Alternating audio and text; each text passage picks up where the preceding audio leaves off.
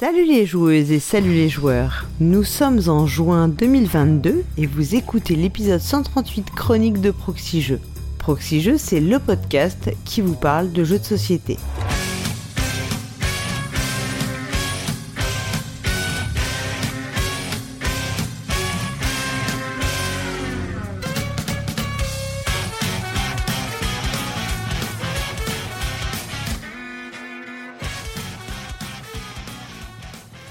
Je suis Paul Gara et je suis ravie d'être votre hôtesse pour la dernière émission de la saison. Oui, il y aura des hors-séries cet été et peut-être quelques émissions bonus hein, dont nous ignorons encore tout. Mais la dernière émission officielle de cette saison, c'est bien celle-ci. Et c'est un moment solennel car c'est le moment des révélations. Je suis accompagnée de quelqu'un qui mettra sur pause l'aventure Proxy à partir de l'année prochaine. Une personne toujours disponible, toujours positive, toujours attentive aux autres. Quelqu'un qui nous a souvent accueillis chez lui pour les interviews. Celui qui a monté des émissions de proxy jeux dans tous les hôtels du monde. Un podcasteur mais aussi un ami. Je suis en compagnie de l'incroyable Fendoel. Salut Fendoel. Salut Paul Gara, j'avais pas lu ton, ton intro, c'est super touchant, c'est super gentil. Voilà, est-ce que on peut révéler aux gens que lorsque tu m'as annoncé que tu allais arrêter Proxy Jeux, que tu mettrais en pause, je pense que j'ai pleuré comme une madeleine. voilà, et j'ai même presque encore envie de pleurer aujourd'hui. Voilà, c'était hyper, euh, hyper, un moment très émouvant euh, pour moi. ensuite, c'est une pause, hein, tu sais, c'est pas. Voilà. Ouais, c'est pas définitif, effectivement. Heureusement.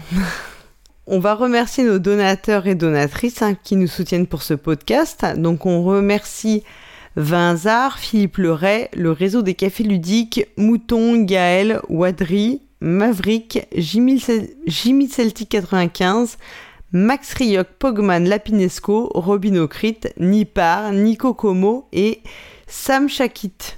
Et nous remercions la Caverne du Gobelin qui nous soutient. La Caverne du Gobelin, ce sont quatre boutiques à Nancy, Metz, Pont-à-Mousson et Thionville, mais également un site de vente en ligne que vous pouvez retrouver sur cavernedugobelin.com. Voilà, donc on l'a dit, hein, donc euh, l'année prochaine tu seras en pause.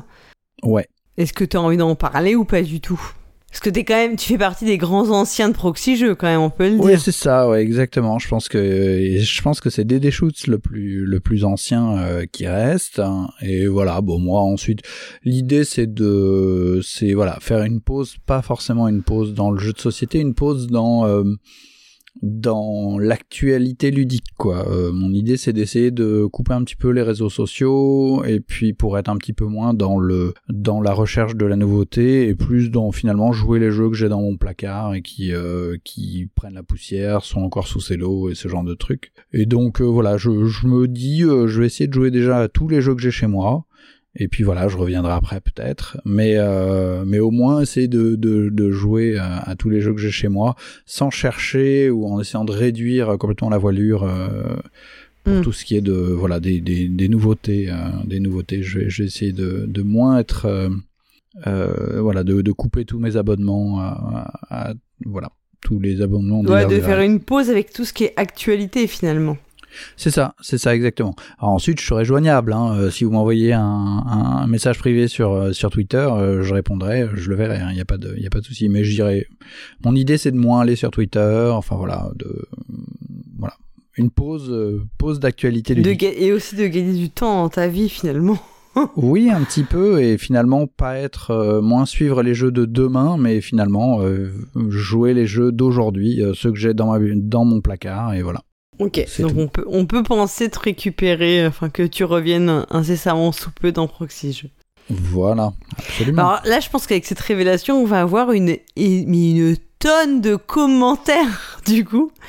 Donc on va faire le petit retour sur les commentaires. Je pense que le, alors qu'on n'a pas eu beaucoup de commentaires hein, sur les chroniques du mois de mai. Ouais, non, c'était mhm. un peu. Euh, c'est, on sent qu'il fait beau, les, les, tout le monde est ailleurs, et donc je pense qu'on aura plus de commentaires maintenant. Alors en fait, on a eu euh, Game Tricker qui est revenu sur l'énigme liée à canardage, en fait que l'énigme de cargo. Il mhm. disait que c'était euh, bah, c'était un thème intéressant, l'utilisation des animaux dans les thèmes de jeu. Alors moi, c'est un thème qui me va droit au cœur parce que je pense que si vous me connaissez un peu, vous savez que je suis très très enfin comment dire préoccupé par la condition animale en général. Et donc euh, voilà mhm. euh, Graham Tracker dit ben euh, il me sort qu'on il me semble qu'on navigue souvent entre animaux tout gentils tout mignons ou bien on doit les tuer capturer enfermer dans des zones etc rares sont ceux où les animaux ne sont pas vus comme des personnages idéalisés ou bien des bah, justement des, des choses enfin presque des objets à soumettre est-ce que ce serait un sujet de discussion? Alors, je pense qu'effectivement, c'est un vrai sujet. Hein. Le rapport aux animaux dans les jeux de société, on pourrait effectivement en parler. Il y a beaucoup de. Moi, je suis. Enfin, il y a, aussi d'autres, d'autres visions du jeu de société. Il y a par exemple euh, Route, où tu incarnes des, euh, des animaux. Euh, anthropomorphiques, enfin voilà, qui, qui ressemblent finalement un petit peu à des humains, et puis ils sont mignons, mais ils se tapent entre eux, quoi. Donc il y a voilà. En fait, soit ils sont, ils remplacent les humains, soit ils sont de la chair à canon et enfin ou de, enfin de la ressource finalement et. De la ressource, ouais. Mais moi j'avais lu un article avec de, des, ouais, des gens qui disaient qu'ils n'avaient pas envie de forcément euh, chasser les animaux dans les jeux quand tu peux euh, faire autrement. Euh. Mhm. C'est mhm. pas plus. Enfin, tu vois, par exemple, je pense qu'il y a des débats sur Outlive où tu pouvais, pour te nourrir, soit chasser soit récupérer des conserves et des gens qui disaient que et c'est vrai que moi j'aime pas trop chasser dans les dans les jeux où faut chasser pour se nourrir. Je suis pas trop fan. En général j'essaie toujours de de par, par mes convictions je sais que je vais essayer de trouver un peu de privilégier une autre solution si si je le peux quoi. Si je suis pas vraiment poussé à ça. Donc mais c'est un sujet c'est un sujet intéressant hein. C'est un sujet intéressant. Moi, je t'avoue, personnellement, euh, ça peut me déranger. Euh, un joueur qui va jouer comme ça euh, dans un jeu de, de cube en bois, euh, qui va jouer avec un, un roleplay, je dirais, tu vois, parce que, mmh. enfin, pas forcément un roleplay, des, des convictions et qui va pas faire ça. Alors qui finalement ne fera pas la meilleure action peut-être. Hein, exactement. Euh, Logiquement, tu vois, ça, ça le ferait gagner et il va faire autre chose il ou elle va faire autre chose pour euh, parce que ça correspond pas à sa façon de voir les choses. Et moi, ça me perturbe parce que bah euh, le, le, le but c'est d'essayer de gagner quoi. Enfin voilà, c'est assez. Enfin, ah ouais, ah ouais non, tout à fait. Mais c'est non, effectivement. Alors pour le coup, je pense que c'est effectivement un vrai sujet de discussion. Donc, il faudra peut-être qu'on, qui sait pour un hors série. Voilà, un, voilà un sujet, le traitement des, du statut des animaux dans les jeux de société. Alors ensuite, on avait un commentaire de Cal Hervé qui disait J'écoute la chronique de Paul Gara et Drew dans la voiture de Drew et l'analyse sur la route de retour du week-end proxy jeu, une vraie mise en abîme. Mais oui, parce que en fait, Drew disait le mois dernier que peut-être que les gens nous écouteraient au week-end proxy jeu au moment où nous on serait ensemble, alors qu'on avait enregistré bien avant séparément. Donc effectivement, tu vois, il, on était là-dedans et on comprend qu'il s'est fait, euh, euh Hervé s'est fait, euh, comment dire, conduire par Drew et Lana en plus, donc et probablement toute une panoplie de boîtes de, de jeux de Stefan Feld. donc voilà, il dit merci à Lana de m'avoir raccompagné deux fois sur le trajet, donc ça c'est très cool. Et puis on avait enfin euh, Course qui disait me voilà privé de tirage au sort, encore un, encore un complot du conglomérat capitalo-ludique, bah oui, le, le complot que dénonçait Méclar. Donc on a fait le tour des commentaires, il n'y avait pas beaucoup de choses, hein, franchement. Mais pour compenser, on a beaucoup plus de trucs à dire sur la proximité. Donc, euh, Exactement. Alors, qu'est-ce qui se prépare là, Fendowell Alors, bah évidemment, on a le classique, enfin qui est redevenu un classique. On a le Paris ludique, euh, le week-end Paris ludique, qui est le 2 et 3 juillet prochain. Bah où vous pourrez rencontrer des gens de, de l'équipe. Nous? Oui, nous euh, aussi. Euh, il y a Cyrus qui viendra aussi, comme quasiment à chaque fois. Ah, les gens de la team Est qui, qui s'aventurent si loin de leur terre. Ouh là là, attention. Hein. Ouais, exactement. Ben, je pense qu'ils ont. Euh, vous faudrait regarder dans le sac à dos de Cyrus. Je pense qu'il doit avoir un ou deux kilos de choucroute euh, et de, de flamme cuche euh, roulés pour pour tenir le coup euh, pendant le week-end. donc voilà, les billets sont déjà en vente au prix de 8 euros pour le, le week-end complet. Et puis on a bah, le flip de Partenay. Ouais, ça c'est le grand événement de l'été, ça. Hein. Ouais, exactement. Bah oui, c'est un c'est un festival qui est plus sur la sur la longueur. Euh, puisqu'il se déroule du 13 au 24 juillet. Toi, tu y es déjà allé, Fendel, ou pas au flip? Appartenait jamais. En fait, le, je te dirais, le, le problème, c'est que c'est trop long. Donc, c'est assez. Euh, mais oui, en fait, il faut y aller quelques jours.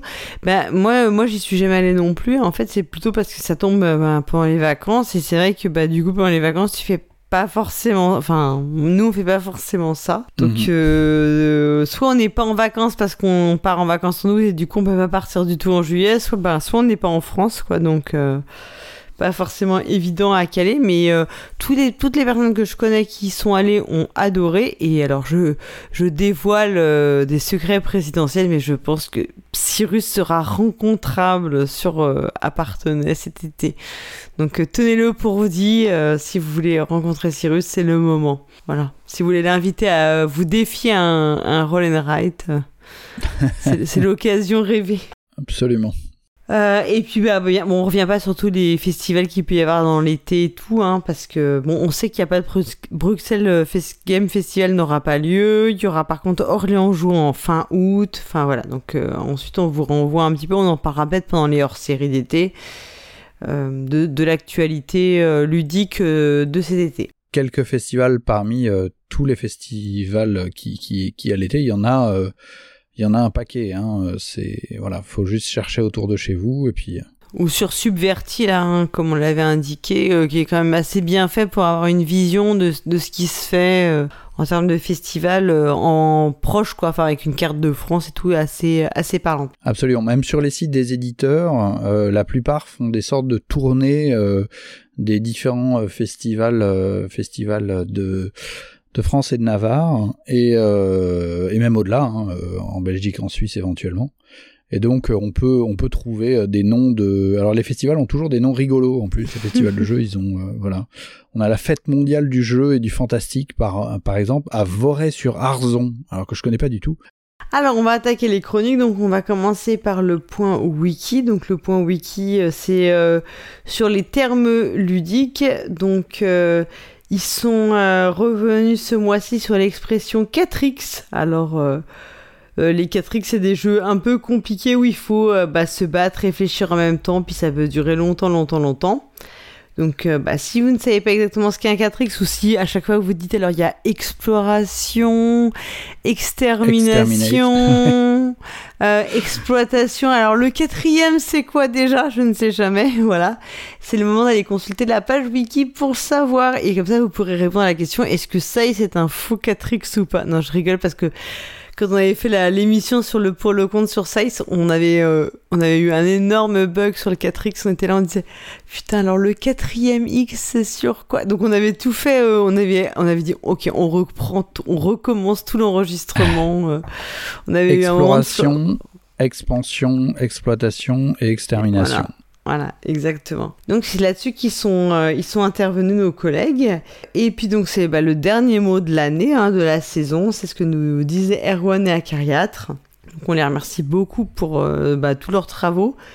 Euh, on essaie, quand même de, de vous faire, de vous retranscrire et on espère que vous allez regarder un petit peu là-dessus parce que c'est vrai que les termes ludiques c'est toujours un, un sujet. Enfin, il y a tous les, il y a toujours de l'intérêt hein, pour ce- cette question, comment définir les termes et tout. Donc euh, ça faisait très longtemps que j'étais pas retourné voir le wiki et, euh, et en fait euh, je le trouve super bien et, et ils ont vraiment fait du beau travail quoi on trouve Mhm. plein de trucs c'est super intéressant j'ai passé un petit un petit moment comme euh, comme je le ferais dans dans Wikipédia sur sur différents sujets quoi c'est c'est vraiment excellent de là très bel ouvrage Alors maintenant on va écouter la première chronique de ce mois et donc c'est bien sûr comme toujours Méclair et le Teignard qui ouvrent le bal. Qu'ont-ils à nous raconter ou à nous révéler? On va voir ça tout de suite. Tiens, salut Méclar. Chut, deux secondes, je suis en ligne. Vous êtes en communication avec le SAMU. Quelle est votre urgence médicale? Cyrus de Proxy Jeux a fait un AVC. Vous pouvez me décrire ses symptômes? Il a dit qu'il aimait les roll and ride. Vous êtes sûr que c'est une urgence médicale? Oui, ça a été diagnostiqué euh, par un médecin lorsque j'ai appelé euh, une fois pour Morgane. Et ça a été confirmé par un autre médecin sur un cas beaucoup plus grave, Sandra. Ok, ne bougez pas, je vous envoie une ambulance. Merci. Cyrus a fait un AVC Je suppose, oui. Eh bah, le pauvre. Purée, c'est hyper bien rangé ton bureau. Ouais. À croire que tu déménages avec tous ces cartons. C'est pas faux. Hein Tu changes de bureau? Tu progresses dans la tour proxy jeu, je suppose. Non, pas vraiment. Tu m'expliques? C'est simple. C'est terminé. Terminé? Oui, fini l'aventure Proxy Jeux. Pourquoi? Ça se passe pas bien? Si, justement. Oh, t'es bizarre toi. Ça se passe bien et tu arrêtes. Et oui, en fait, euh, je ne sais pas trop faire les choses à moitié. Donc j'ai envie de m'investir sans avoir le temps pour ça. Donc je préfère arrêter tout simplement. Je te l'avais dit que tu n'avais pas le temps lorsque t'as postulé. Oui, je sais. Mais je pensais qu'une chronique mensuelle, euh, ça allait passer. Mais vu que Proxy Jeux c'est hyper intéressant, l'ambiance est hyper bonne, bah ça donne envie de participer à d'autres émissions. Et là, bah bien sûr ça prend du temps. Eh ben, t'as qu'à te limiter à ce que tu voulais faire au début. Uniquement ta chronique. Je pourrais. Mais même pour la chronique, hein, faut consulter le Slack interne, se tenir un courant du Discord. Ça prend également un peu de temps en fait tout ça. Je dois faire des choix et je peux pas tout faire malheureusement. Ouais, c'est dommage. Bah oui, car j'ai vraiment adoré euh, créer tout ça. Avoir pu me moquer gentiment des gens de proxy jeux. Mais je reviendrai peut-être lorsque j'aurai plus de temps, lorsque je serai à la retraite par exemple. Oui, bah reste plus à qu'à espérer pour les prochaines élections, hein. Sinon, tu vas attendre un bon moment. Et oui, mais il faut garder espoir. En fait, ça aurait fait un bon slogan pour les élections. Si vous voulez que Méclar revienne à proxy avancez l'âge de la retraite à tout le monde. Comme si ta petite personne pouvait influencer les gens. Bah quoi J'ai le droit d'espérer, non? Mais oui. Et tu vas faire quoi de tout ce temps-là? Tu vas pas la concurrence quand même. Il n'y a pas de concurrence à proxy. Ce sont les meilleurs dans ce qu'ils font.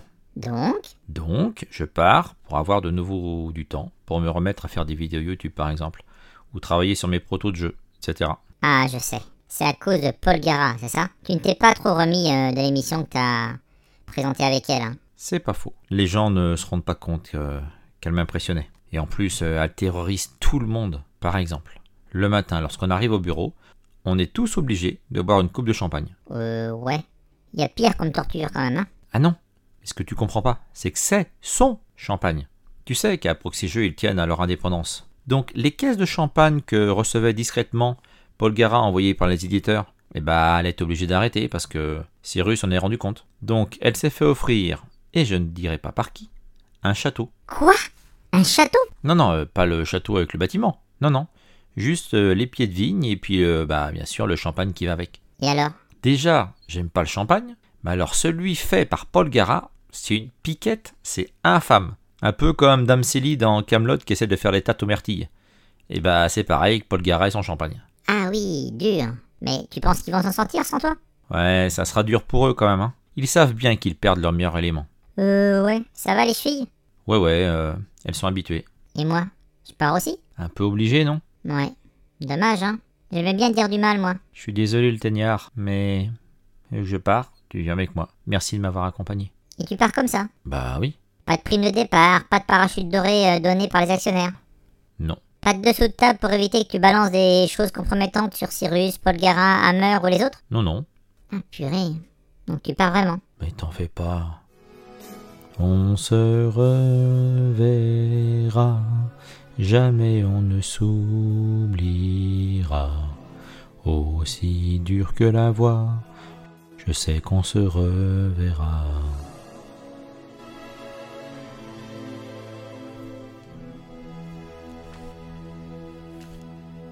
Merci à toute l'équipe de Proxy Jeux pour l'accueil. Et un merci particulier pour tous mes souffres-douleurs. Merci aux auditeurs. Au revoir les gens. Et n'oubliez pas, jouez bien.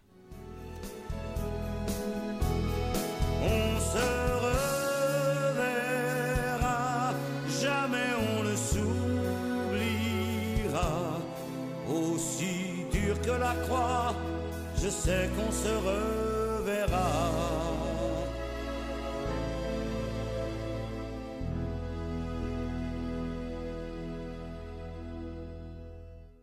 Eh bien, merci beaucoup, Méclair Eltenia. Alors, je dis merci, mais c'est pas vraiment merci parce que euh, il finit avec une euh, chanson de Michel Sardou, donc je le prends vraiment comme une provocation puisque j'avais dit le mois dernier que dit je, que pas. ouais.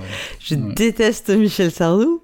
Euh, et alors, euh, j'annonçais en, en préambule que tu allais mettre sur pause Proxy Jeux, mais on comprend que le, le Méclair et le Ténière s'en vont aussi, quoi. Ça fait. Ah, ah. Ouais. Est-ce qu'on part tous les trois ensemble euh, Bah, je ne sais le, pas. le mystère euh, s'épaissit. Oui, exactement. Est-ce que vous allez faire un tour du monde tous ensemble, peut-être? Comme c'est les gens qui feraient une- cette année sabbatique pour faire C'est ça. un truc un peu dingue et tout. On va, on va monter sur un bateau, on va mettre le teignard en figure de proue et puis euh, Je suis le roi du monde, c'est ça que tu expliques c'est... Non, mais ils vont nous manquer parce que là, on avait trouvé, quel- on avait trouvé quand même euh, des personnes, on les payait, on le payait pas du tout, donc c'était vachement cool. Tu vois, on avait trouvé de la main d'œuvre pas chère. Là, comment on va faire Bah, c'est ça. Bah, le courrier était très bien géré, euh, il vidait les poubelles, enfin je veux dire, il y avait Ah Ouais, il et eux, ils se démerdaient hein, quand même. Hein, euh, euh, bah, c'est ça. hein. Et Ils surveillaient l'immeuble, il n'y avait pas de squatter, on était bien et tout. Mm. Bon, Ça, on est un peu triste, hein, c'est un peu émouvant et tout. euh, ces adieux, on sent qu'il a de, ouais, on sent qu'il y a du, comment dire, il y a de, ouais, il y a du vécu entre nous et tout. Et le, moi j'étais un peu triste quand même quand j'ai écouté cette chronique, j'avoue. Il aurait pu euh, quand même au moins nous laisser le teignard, quoi, je pense. Oui, ouais. Parce que le tenir, il avait l'air euh, facile à gérer quand même.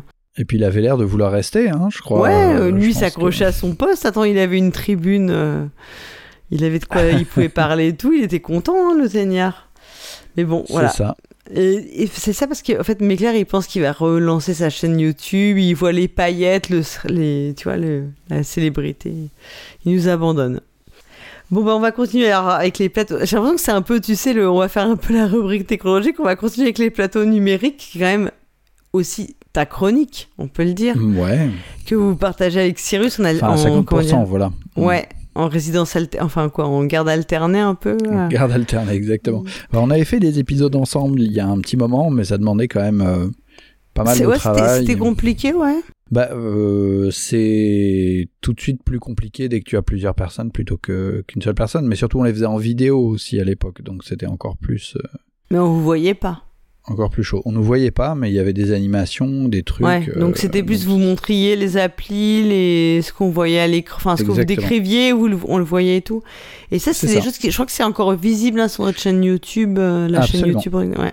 Absolument. Ouais, ouais, ça y est encore. Du coup, alors euh, on a un nouveau, euh, un nouvel épisode de Plateau numérique et donc c'est donc ce mois-ci c'est Cyrus qui qui fait l'épisode. On va l'écouter tout de suite.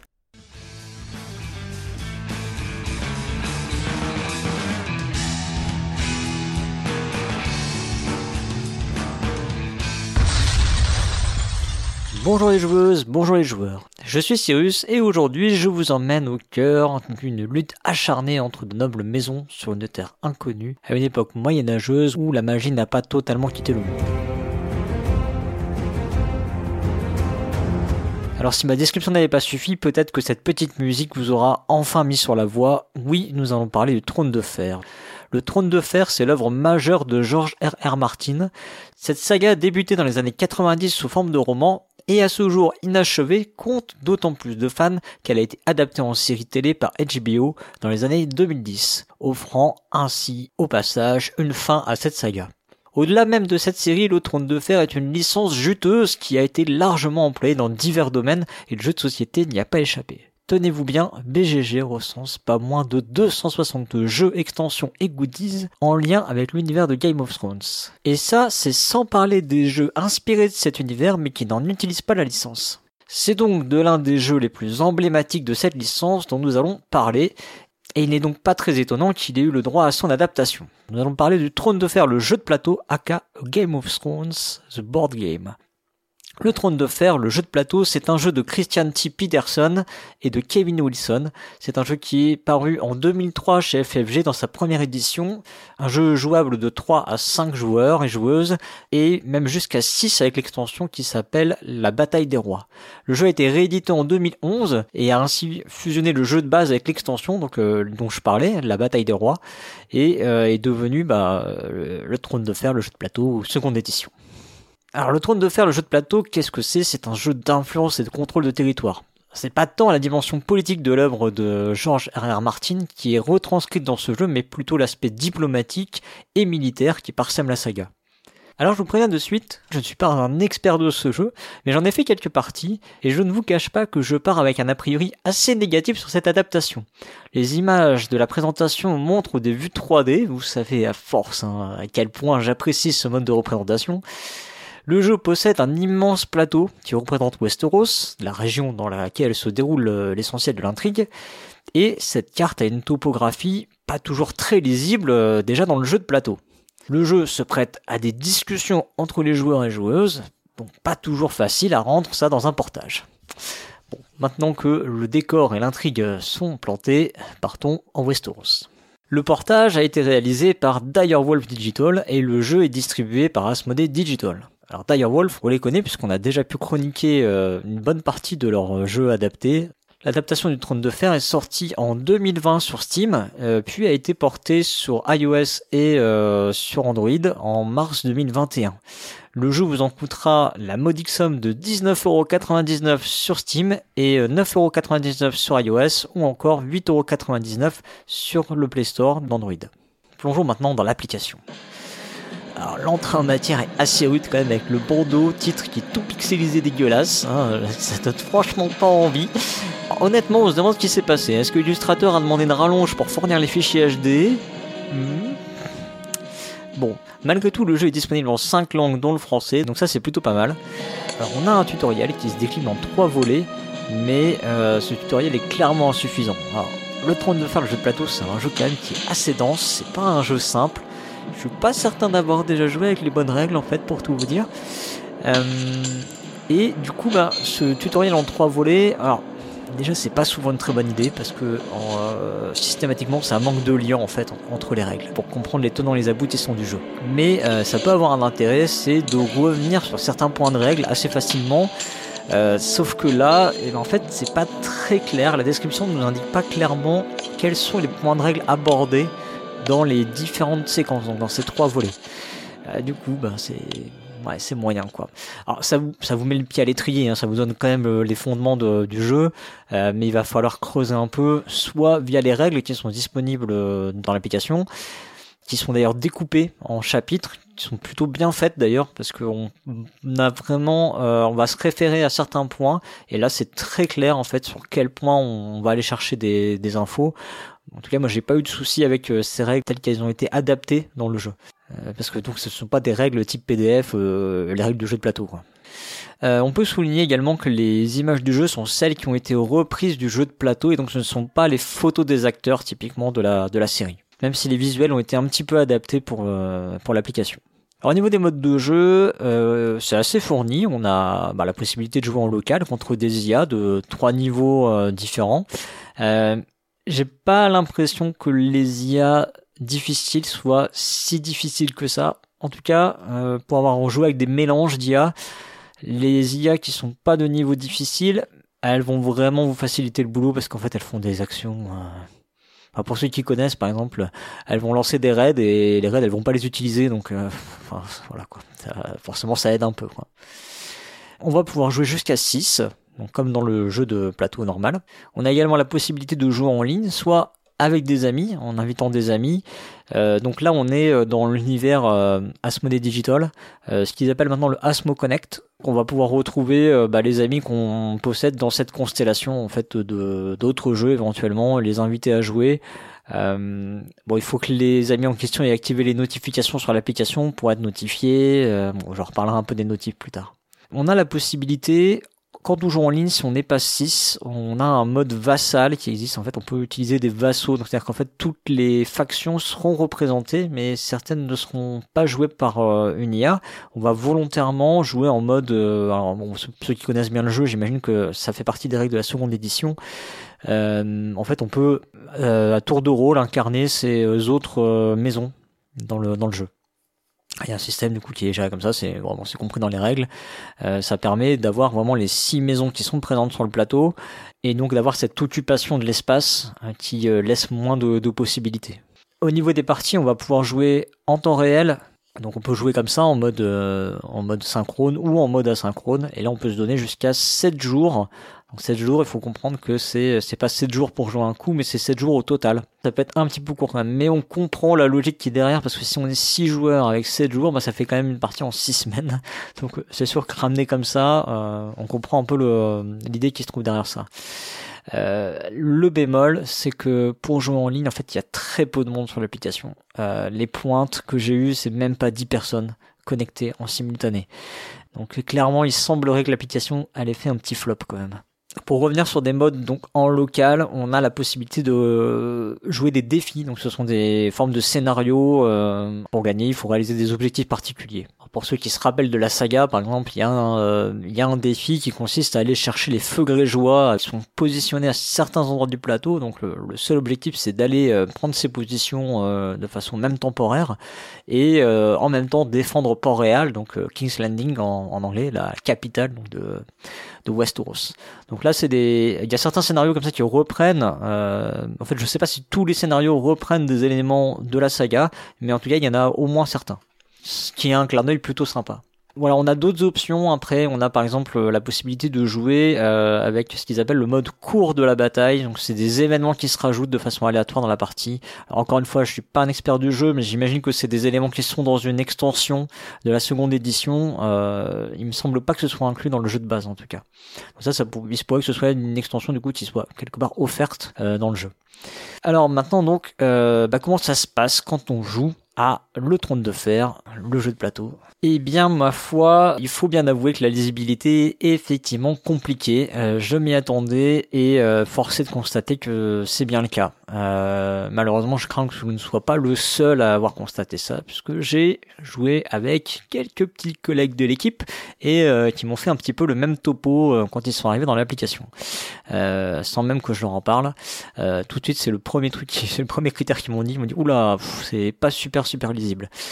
Euh, il va falloir quand même un sacré temps d'adaptation pour euh, bien distinguer les différents éléments. On a tendance à se planter un peu au début aussi dans les actions qu'on fait, à essayer de sélectionner des unités, et puis en fait ça tape à côté, euh, c'est pas toujours hyper précis. Et, et puis surtout en fait la, la carte, comme je le disais, en fait elle est très grande et bah, en fait on a pas la possibilité de voir toute la carte d'un seul coup d'œil, euh, ce qui est très gênant parce qu'en fait on peut avoir des, des positions, euh, c'est-à-dire d'un bout à l'autre de la carte, on peut quasiment euh, bah, se faire attaquer par des positions qui sont pas visibles en fait sur l'écran. Et c'est assez gênant du coup dans ce jeu. La lisibilité tactique en fait est vraiment euh, gênante. Alors il existe une vue dite tactique, enfin on pourrait l'appeler comme ça, euh, donc une vue euh, qui permet de tout voir sur l'écran. Alors euh, bon, l'écran il est en mode paysage, hein, donc vous avez la carte qui vous est représentée en mode portrait. Donc vous imaginez du coup que là vous avez quand même perdu un bon paquet de la place sur votre écran. on vous présente une vue tactique, donc avec les zones colorées, la force de défense sur les zones, etc. Donc qui possède la zone, mais en fait on peut pas agir depuis cette depuis cette vue. Et pareil, on peut pas non plus voir les unités bouger depuis cette vue. C'est-à-dire que si euh, les autres sont en train de jouer, euh, je peux pas, je ne les vois pas bouger sur cette vue. Autrement, sur l'écran, on arrive malgré tout à accéder à à peu près toutes les infos en un clic. Tout, parce qu'il y a quand même pas mal d'informations dans le, jeu. Il y a deux trois trucs qui sont pas représentés euh, vraiment formellement sur le plateau. Euh, c'est le, système des, euh, ressources pour le, le, ravitaillement. On sait juste où en est chaque maison, mais on n'a pas le, potentiel en gros de lisible les logs de ce qu'ont fait les autres sont très incomplets. il y en a, mais c'est vraiment très incomplet. Euh, on peut pas revenir sur ce qui a été fait pour revoir les mouvements. Si on s'est décalé pour euh, zoomer un endroit, en fait, euh, l'écran ne revient pas se centrer sur l'action suivante. Un autre point négatif, toujours quand on joue en ligne, c'est que bah, si on a plusieurs parties en même temps, il n'y a aucun moyen de passer rapidement d'une partie à l'autre. Sinon, on peut quand même euh, constater certains points positifs qui sont que bah, le cross-platform fonctionne, c'est-à-dire que là, euh, j'ai pu jouer avec quelqu'un qui est... Euh, donc moi, je suis sur iOS, j'ai pu jouer avec quelqu'un qui est sur un, device Android et quelqu'un qui est sur Steam. J'ai pas repéré de bug. Les notifications fonctionnent sur iOS, a priori aussi sur Android. En revanche, sur Steam, bah, on n'a toujours pas trouvé comment activer des notifications sur Steam. Il va bien y avoir un moyen quand même. C'est vrai que Steam, c'est plutôt du jeu vidéo, donc c'est plutôt du temps réel. Mais bon, j'imagine qu'il doit bien y avoir une option quelque part, mais voilà, toujours pas trouvé. Enfin, on peut aborder le dernier point qui me chagrinait, c'est la gestion euh, du jeu entre les joueurs. Parce que dans le trône de fer, il y a un peu de chat, il y a un petit peu de, euh, bah, de tentative de se faire aider par les autres, parce qu'on on peut aller aider les autres en défense, par exemple. On peut forger des, des formes d'alliances, même si ces alliances-là ne sont pas euh, formelles dans le jeu. alors, ils ont fait des choses dans l'application. Déjà, il y a un chat en jeu. Et il est aussi possible de matérialiser une alliance, c'est-à-dire de proposer une alliance à un joueur et de la matérialiser, c'est-à-dire qu'en fait tous les autres joueurs voient que vous êtes en alliance avec quelqu'un. Alors attention parce que dans le trône de fer, euh, les alliances n'engagent que ceux qui y croient. Hein. Euh, on donne sa parole, euh, elle vaut ce qu'elle vaut, c'est-à-dire pas grand-chose. Il n'y a aucune règle en fait qui régit ces, ces alliances. Donc voilà. Enfin, regardons les autres options qui sont proposées dans l'application. On a euh, un classement, euh, mais il est franchement étrange parce que les 20 premiers, et l'application n'affiche que les 20 premiers, sont tous ex avec 1000 points rond. Alors ça ressemble quand même vachement à un plafond. Voilà. Euh, il y a des succès, donc ça c'est toujours cool dans les applications. Voilà, quand vous réussissez certains trucs, par exemple, vous tenez deux alliances jusqu'au bout de la partie sans les rompre. comme quoi l'application a prévu quand même de, de voir si vous le faisiez correctement ou pas.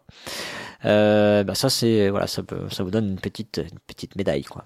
Et, et puis enfin bah le, le son, on peut gérer le volume des bruitages et de la musique séparément et ça c'est toujours pratique pour les éteindre.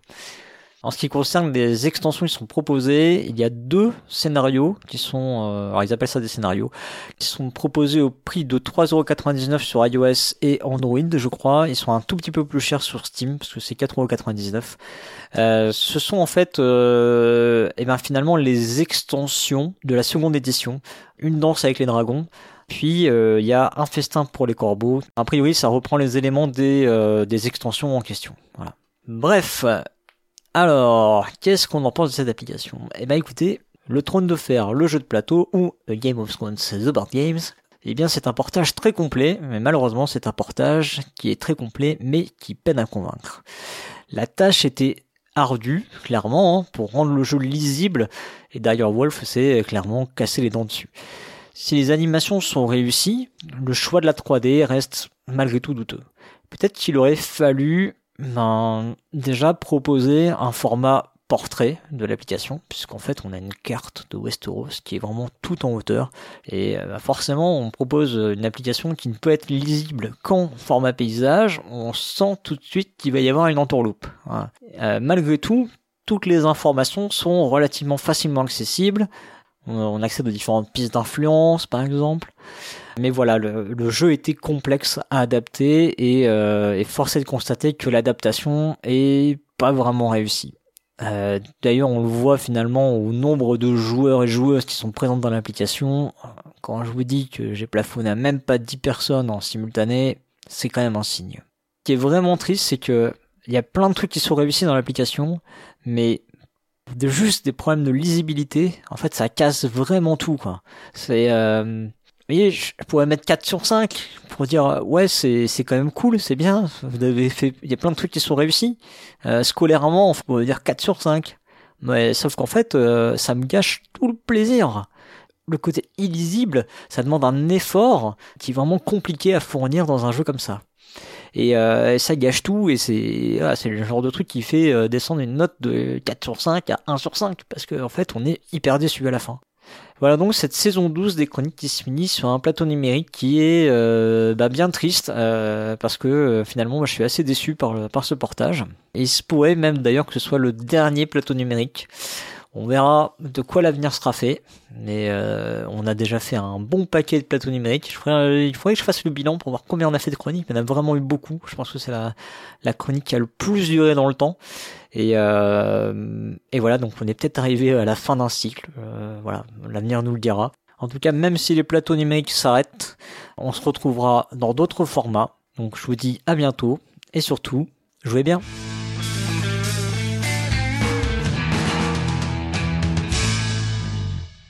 Alors merci beaucoup Cyrus, euh, le président. Donc c'est, on, alors on sait pas trop si c'est le dernier ou pas, parce que comme je dis, bah, comme tu le disais, hein, tu vas mettre en pause. Donc c'est vrai que c'était un format que vous faisiez tous les deux en alterné. Euh, mhm. Le fait que tu t'en ailles, bah peut-être que Cyrus ça va être plus compliqué pour lui de le faire tous les mois, ou il faudrait qu'il trouve quelqu'un d'autre pour euh, reprendre avec lui. Mhm à voir. Peut-être qu'on ne sait pas, on ne sait pas. C'est comme euh, la chronique de Méclar. On, ben, du coup, il y en aura plus. On se plateau numérique, on ne sait pas trop. Donc, il finit sur euh, le trône de fer. Alors, moi, j'aimerais énormément jouer au jeu physique. Hein. C'est pas, je, ça ne m'est jamais, je n'ai pas eu l'occasion. Il est trop bien. Et j'ai très peur que ce ne soit pas un jeu pour moi. J'ai l'impression que c'est un jeu euh, de diplomatie avec beaucoup d'humains dedans et de trop de soi-même Ouais. qu'il faut mettre et que ce soit trop, trop difficile Mm. pour une personne Oui, comme mais moi. il est très, il est mécanique hein, quand même. Ah ouais? Mais c'est, euh, mais c'est un truc de fou de. Enfin, j'ai passé euh, une partie euh, complète à me, à, à comment dire, à ne pas faire la guerre à mon voisin, mais à flipper à chaque tour qu'il me, qu'il veuille m'attaquer. Il a jamais voulu m'attaquer. Et, et, et tu, tu peux avoir des parties. En fait, t'as énormément d'émotions dans ce jeu, et c'est Ouais. juste. euh, c'est juste super, euh, super, super cool, quoi. C'est, c'est, c'est vraiment très, très bien. C'est vraiment très, très bien. C'est long, hein, par contre, c'est super long. Mais, euh, enfin, c'est vraiment le, les jeux d'une autre époque, quoi. C'est, Mm. voilà, c'est, euh, c'est une autre époque. Qui a joué en numérique justement avec Cyrus là pour la. Alors- je pense qu'il avait demandé qu'il avait Oui. euh, pour la chronique. euh, Ouais, ouais, on a essayé euh, avec Flavien, on l'a essayé en, en numérique parce qu'on l'a tous les trois sur euh, sur Steam, euh, sur Steam, donc on pouvait se, se connecter ensemble. Voilà, bon, ensuite c'est c'est joli, hein, mais le, on avait des petits soucis de, not- de notification, on n'était pas alerté quand c'était notre tour, alors la partie Ah, a mis, ça c'est moche ça. 50 plombes. Oh là là, c'est épuisant, ça, ça, ça, c'est assez énervant, quoi. Et tu peux pas trop voir ce que les autres ont fait pendant leur tour, tu reviens à ton tour. Enfin, c'est euh, clairement, mais c'est assez rigolo, parce que ça ressemble énormément aux soucis que j'avais dans l'application euh, de la fois précédente, euh, euh, Yellow, Yellow et et ouais. Ouais, c'est ça. Où tu joues, tu joues quand tu joues en passe et joue, tu vois pas le, le plateau et ensuite tu arrives sur le plateau et euh, la moitié du plateau est ravagé. T'es là, tu fais ah d'accord et euh, j'ai pas d'infos sur ce qui s'est passé. C'est ça. Tu vois, c'est assez euh, c'est assez bizarre comme façon de faire. Parce que d'ailleurs, Wolf, hein, ils, ils font des trucs pas mal, hein, il me font semble. des trucs super bien, Ouais, ouais, que ouais. plutôt, euh, je pense, que c'est Pillard que t'avais plutôt conseillé, que je trouve pas mal fait. Pillard la mer du Nord est génial. Il y a Route aussi, c'est euh, eux qui font nickel. Route, hein, qui est pas mal fait aussi. Bon, en fait, euh, moi, c'est alors c'est vraiment un jeu. Alors, en plus, je trouve que les visuels euh, du, du Trône de Fer, si c'est les mêmes que pour les, enfin, ce que je vois sur les, les boîtes de jeu, c'est hyper chouette. Hein. C'est effectivement pas des les acteurs et actrices du, de la série, et c'est beaucoup plus réussi euh, en termes de direction artistique. Hmm. C'est bien d'ailleurs Wolf Digital qui fait le Ouais. qui Route. fait le route aussi. Ouais. Ouais, ouais, tu vois. Et ils sont pas, pas trop mauvais en principe. Hein. C'est pour ça que j'étais un peu euh, triste de ce qu'il avait dit. euh, c'est ce qu'il, la conclusion de Cyrus, quoi, qui dit de pas le prendre. Bon, Mais en tu tout vois, cas, l'explication des règles de jeu de route est très bonne, tu vois. ouais, le tutoriel est très très bien fait. Ouais, ouais, tout à Mm. fait. Bon, en tout cas, je mets dans un coin de ma tête de, d'essayer de jouer au jeu euh, physique un jour. Je sais que Flavien aime beaucoup. euh, peut-être une occasion de, d'y jouer. On va, bah, justement, on parle de Flavien et on va continuer avec la chronique de Flavien qui revient euh, bah, un mois sur deux. Alors, euh, c'est autour du jeu, donc il euh, choisit un jeu qui a un thème euh, particulier et en fait, c'est un prétexte pour lui pour nous, nous parler de tout un tas d'œuvres culturelles autour du thème du jeu. Donc, on va découvrir ce qu'il nous a choisi pour cette dernière émission de la saison. On l'écoute tout de suite.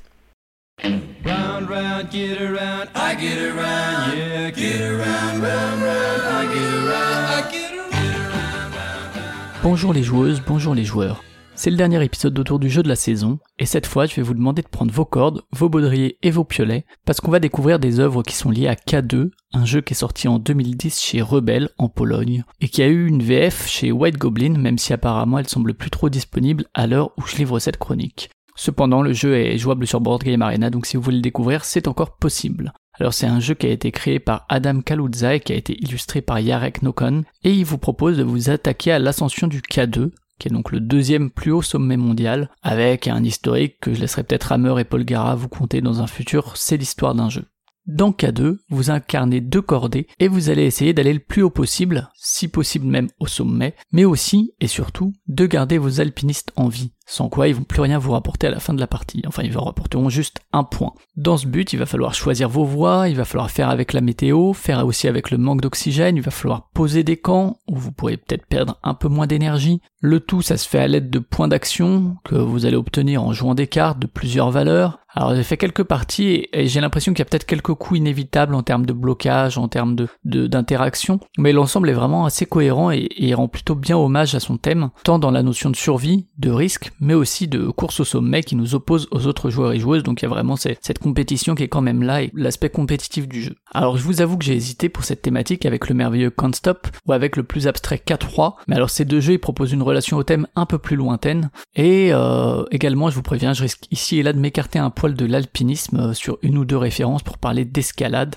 Alors j'espère ne choquer aucun puriste, mais je vous avoue qu'un épisode juste sur l'escalade avec comme euh, jeu de société de départ Grimpe du scorpion masqué, ça resserrait un peu trop les mailles du filet. Vous êtes bien assuré? Alors c'est parti. On va commencer avec la littérature et cette fois-ci ce sera surtout de la bande dessinée. Je cite juste euh, le livre La mort suspendue, un livre écrit par Joe Simpson en 88 sous le titre anglais Touching the Void et qui a été traduit en 2004 chez Glénat. Alors c'est un livre dans lequel Joe Simpson évoque l'échec de l'ascension du Sula Grande en compagnie de Simon Yates, avec notamment un passage marquant à base de fractures, de cordes coupées et de culpabilité. Du côté des mangas, il y a bien sûr le sommet des dieux de Jiro Taniguchi, mais j'y reviendrai un peu côté cinéma pour parler de son adaptation. A priori, alors j'ai pas pu le lire, mais Taniguchi il a aussi écrit 7 ans avant le sommet des dieux, il a écrit le, le manga K, donc c'est vraiment le nom du manga, c'est juste K, la lettre K. Et K, c'est le nom de l'alpiniste, euh, le seul qui est en mesure de sauver un fils de riche à plus de 8000 mètres. Et alors, d'un classique japonais euh, de Taniguchi, on va passer à un classique de la BD franco-belge avec Tintin au Tibet, dans lequel le reporter part secourir Chang, dont l'avion s'est écrasé dans l'Himalaya. On y retrouve, outre une certaine dimension spirituelle et paranormale, euh, qui est assez absente de K2, il faut bien le dire, on y retrouve donc les, les dangers que peuvent rencontrer une expédition ou encore l'entraide et la coopération dont font preuve ses membres.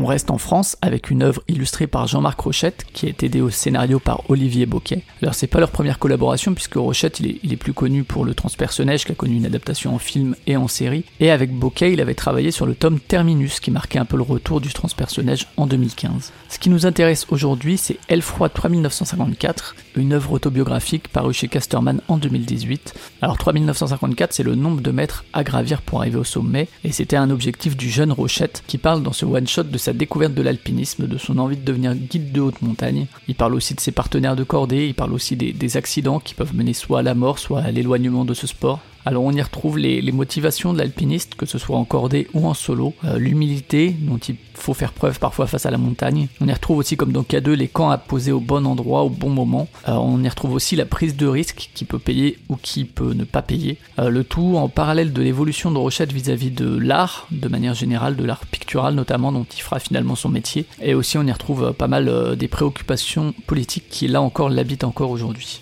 Alors il y a vraiment des planches magnifiques qui euh, beaucoup dans le figuratif, mais il y a aussi des moments qui sont plus proches de l'abstrait et euh, c'est un bel hommage à la fois envers ses amis de jeunesse et envers le sport qui l'a passionné des années durant.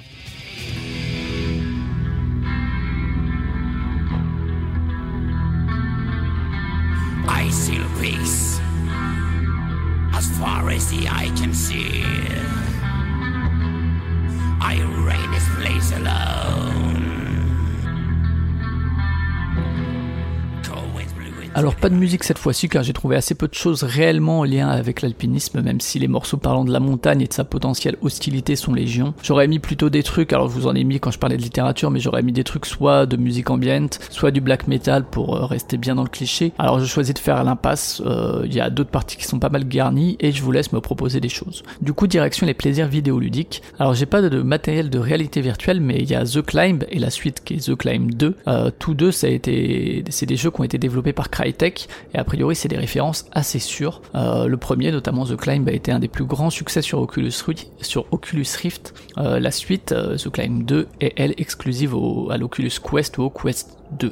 Alors de ce que j'ai pu voir, on est quand même assez loin de la simulation, on est plus du côté de l'escalade, voire même du parcours. Parfois on est même en environnement urbain, donc voilà, le parallèle avec K2 reste éloigné, mais il y a quand même le sentiment de vertige qui est renforcé par la réalité virtuelle. Il y a des panoramas assez grisants, il y a, y a notamment des, environnements comme les Alpes ou comme le Colorado, et il y a aussi quand même une notion de dépense d'énergie à économiser et avec une difficulté modulable. Très très vite, je passe sur le merveilleux Céleste qui a été développé par Extremely OK Games. C'est un jeu de plateforme qui est assez difficile, mais il a des options d'accessibilité qui font encore aujourd'hui figure de modèle, qui permettent d'ouvrir l'expérience à n'importe qui. Il y a vraiment la notion de se surpasser pour arriver en haut de la montagne. Euh, il y a aussi une notion de perte d'énergie puisqu'on peut pas rester trop longtemps accroché à un mur avant d'en sauter. Euh, le tout avec une belle narration autour d'un parallèle entre l'escalade de la montagne céleste et la sortie de la dépression, du deuil. Euh, je vais rester un peu sur du parallèle assez éloigné avec le duo Grow Home et Grow Up, deux petits jeux développés par Ubisoft qui sont respectivement sortis en 2015 puis 2016 et où là encore on est plus proche de l'escalade avec euh, une espèce de choix de parcours optimal pour réaliser des étapes sans cramer toute son énergie. Il fait partie des, des jeux assez feel good, assez courts, avec une bonne idée qui, qui s'étire pas trop et, surtout il se pense pas plus que ce qu'il est donc euh, très très sympa. Enfin toujours dans les, dans les parallèles lointains, je vais citer Rise of the Tomb Raider qui est sorti en 2015, qui est le deuxième opus du reboot op opéré pour la franchise en 2013 euh, par Crystal Dynamics. alors Rise of the Tomb Raider il place Lara Croft en Sibérie où au-delà de des méchants par dizaines et d'explorer des tombeaux, elle va être équipée de piolets pour explorer notamment des zones glacées, des zones enneigées. Alors là encore, hein, euh, on est plus dans, du décor avec quelques interactions spécifiques que dans une vraie simulation. On va pas y retrouver vraiment les, les sensations qu'on peut avoir dans K2, mais si vous aimez l'action-aventure dans ce type de décor, n'hésitez pas.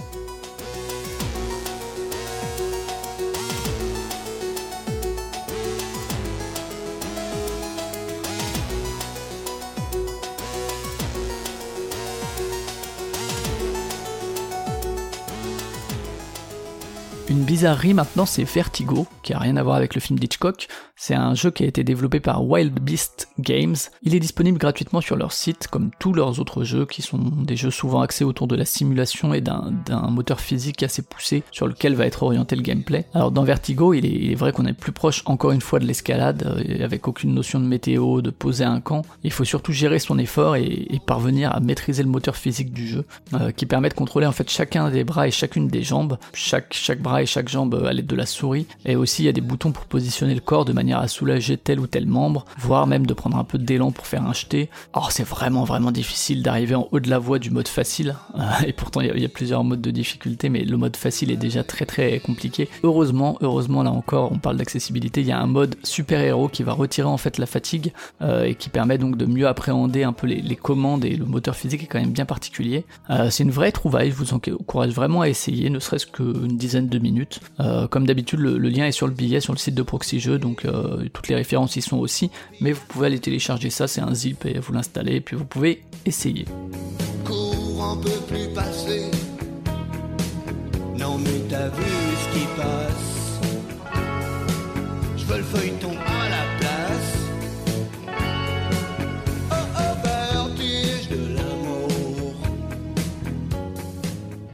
Termine sur les jeux vidéo avec ma plus belle découverte pour préparer l'épisode. Il s'agit d'Insurmountable. Euh, il s'agit d'un jeu disponible sur PC qui a été développé par Byte Rockers Game, qui est sorti en 2021. Et notamment, il est passé dans les jeux gratuits de l'Epic Game Store. Donc peut-être que vous l'avez récupéré sans même vous en rendre compte. Dans ce cas-là, je vous invite à, aller l'essayer. Euh, vous serez à chaque mission face à un sommet enneigé euh, et face à des objectifs qui vont parfois être trouver des indices sur un élément scénaristique ou bien juste arriver en haut du parcours. le tout, ça se déroule dans un jeu en fait en, tour par tour avec une espèce de, damier sur, lesquels il faut, sur lequel il faut évoluer. Euh, quand vous êtes à l'arrêt, vous allez définir par où vous voulez passer, où vous voulez aller, peut-être en allant chercher tel bonus, peut-être en passant par une grotte pour vous reposer, peut-être en rencontrant quelqu'un sur votre chemin, et de manière générale en essayant peut-être de dépenser le moins d'énergie, ou euh, peut-être aussi vous allez vouloir éviter les cases qui peuvent créer des événements aléatoires qui sont rarement en votre faveur. Euh, le tout, il va falloir faire ça en prenant en compte la météo des jours à venir qui est indiquée. Euh, donc pas mal, pas mal d'éléments assez, assez sympas.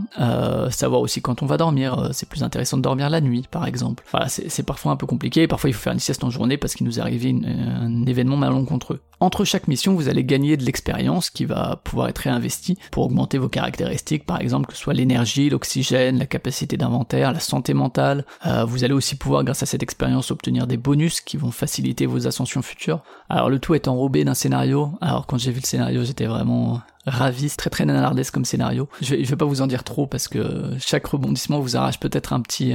Ah ouais, ils, ont fait ça vraiment.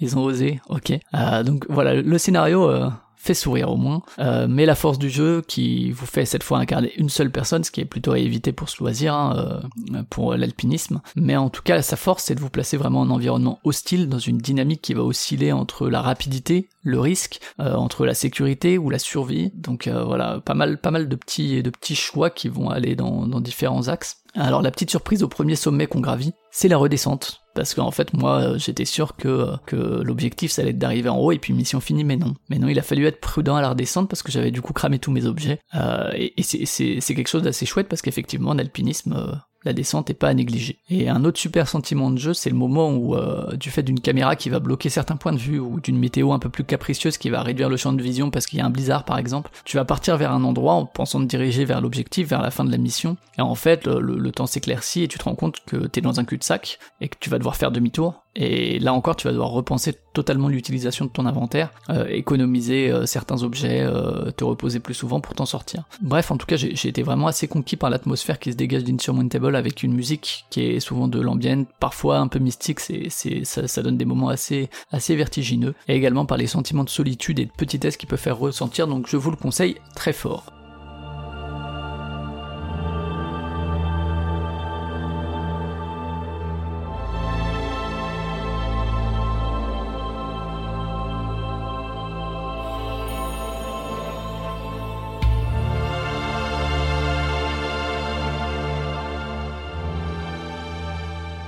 Pour terminer, on va partir vers le cinéma et la télévision et depuis quelques années, il y a les films qui sont consacrés à l'escalade ou à l'alpinisme, ils fleurissent avec euh, pas mal de, choses disponibles sur les plateformes de VOD. Alors côté escalade, il y a The Down Wall qui a été réalisé par Josh Lowell et Peter Mortimer et qui est sorti en 2017. Il parle pour le coup de l'ascension d'El Capitan dans Yosemite. Il y a aussi Free Solo qui est sorti lui en 2020 et qui a été réalisé par Elisabeth Chai Vazarelli et par Jimmy Chin. Euh, on reparlera de deux très vite. Et euh, donc Free Solo, ça parle de l'ascension de la même voie, donc de El Capitan, mais cette fois par Alex Honnold et en solo, ainsi que le, indique le nom, donc sans corde. Euh, voilà. Alors malgré l'exploit sportif que cela suppose, évidemment, et même si le film n'oublie pas de présenter les dangers de la pratique, en mettant notamment en exergue des raisons pour lesquelles certaines personnes s'y lancent, moi je sais que j'ai toujours un peu de mal avec une certaine forme d'héroïsation de ce qui est avant tout un mauvais exemple à donner en termes de sécurité. Donc, voilà, il y, a- ces limites-là, reste que évidemment on sue aussi sur son canapé.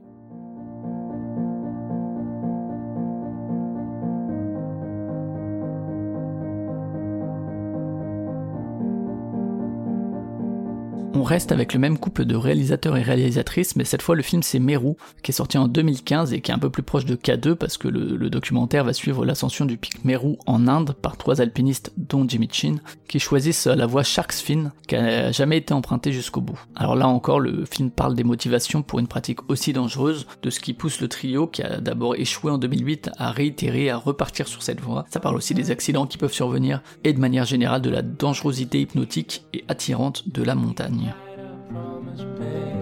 Four hands and then away, both under influence.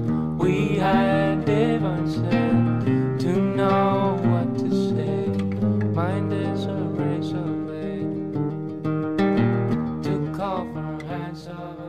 Pour finir avec les documentaires, je cite rapidement La mort suspendue qui adapte le livre dont je parlais un peu plus tôt en s'inspirant des, faits réels. C'est plus un docudrama qu'un réel documentaire. Euh, ça a été réalisé par Kevin MacDonald et sorti en 2003. Et enfin The Alpinist de 2021 qui retourne vers la pratique du solo, mais cette fois en alpinisme et par Marc-André Leclerc. C'est un film qui a été réalisé par Peter Mortimer et Nick Rosen, donc Peter Mortimer qu'on avait déjà sur The Dawn Wall. Euh, et ça a été tourné avant, euh, spoiler, mais c'est important de savoir, ça a été tourné avant le décès de l'alpiniste, euh, alors même que pour le coup, euh, ce décès, ben, il n'était pas en solo, il était avec un camarade, il avait pris tout ce qu'il fallait en termes de sécurité, c'était ben, sur la redescente d'un sommet.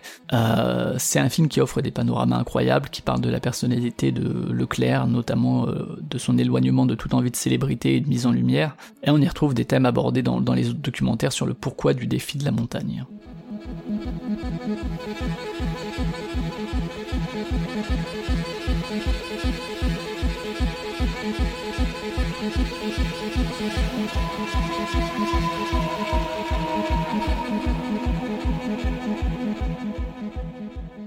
Voilà, c'est fini pour les documentaires. Du côté de la fiction, je cite très très vite parce qu'il faut bien Cliffhanger de René Harlin qui est sorti en 93 et dans lequel vous verrez, à défaut d'un bon film, vous verrez Stallone aller à la rescousse d'amis en otage en montagne dans quelque chose, disons, d'assez peu lié à la réalité de l'alpinisme. hein. Euh, je voulais citer d'autres évidences, il y en a, mais je termine avec, comme j'en ai parlé un peu au, au début de l'épisode, l'adaptation du Sommet des Dieux de Taniguchi. Donc l'adaptation, elle est sortie en 2021, elle a été réalisée par le français Patrick Imbert. Alors la base, elle est très très solide, hein, le manga est déjà très bien. L'adaptation est vraiment super, avec un rythme qui est vraiment bien adapté au cinéma, avec aussi une très chouette mise en scène. Le film avec en plus un léger fond d'enquête, il va parler d'un retour à la montagne après l'avoir laissé de côté, euh, de ce qui va pousser à ce défi encore et encore. Et le film, il omet pas, comme dans K2, de présenter l'importance de la prise en compte de conditions climatiques par exemple, il n'oublie pas aussi de parler de quand et où poser son camp, de savoir aussi peut-être quand renoncer et redescendre.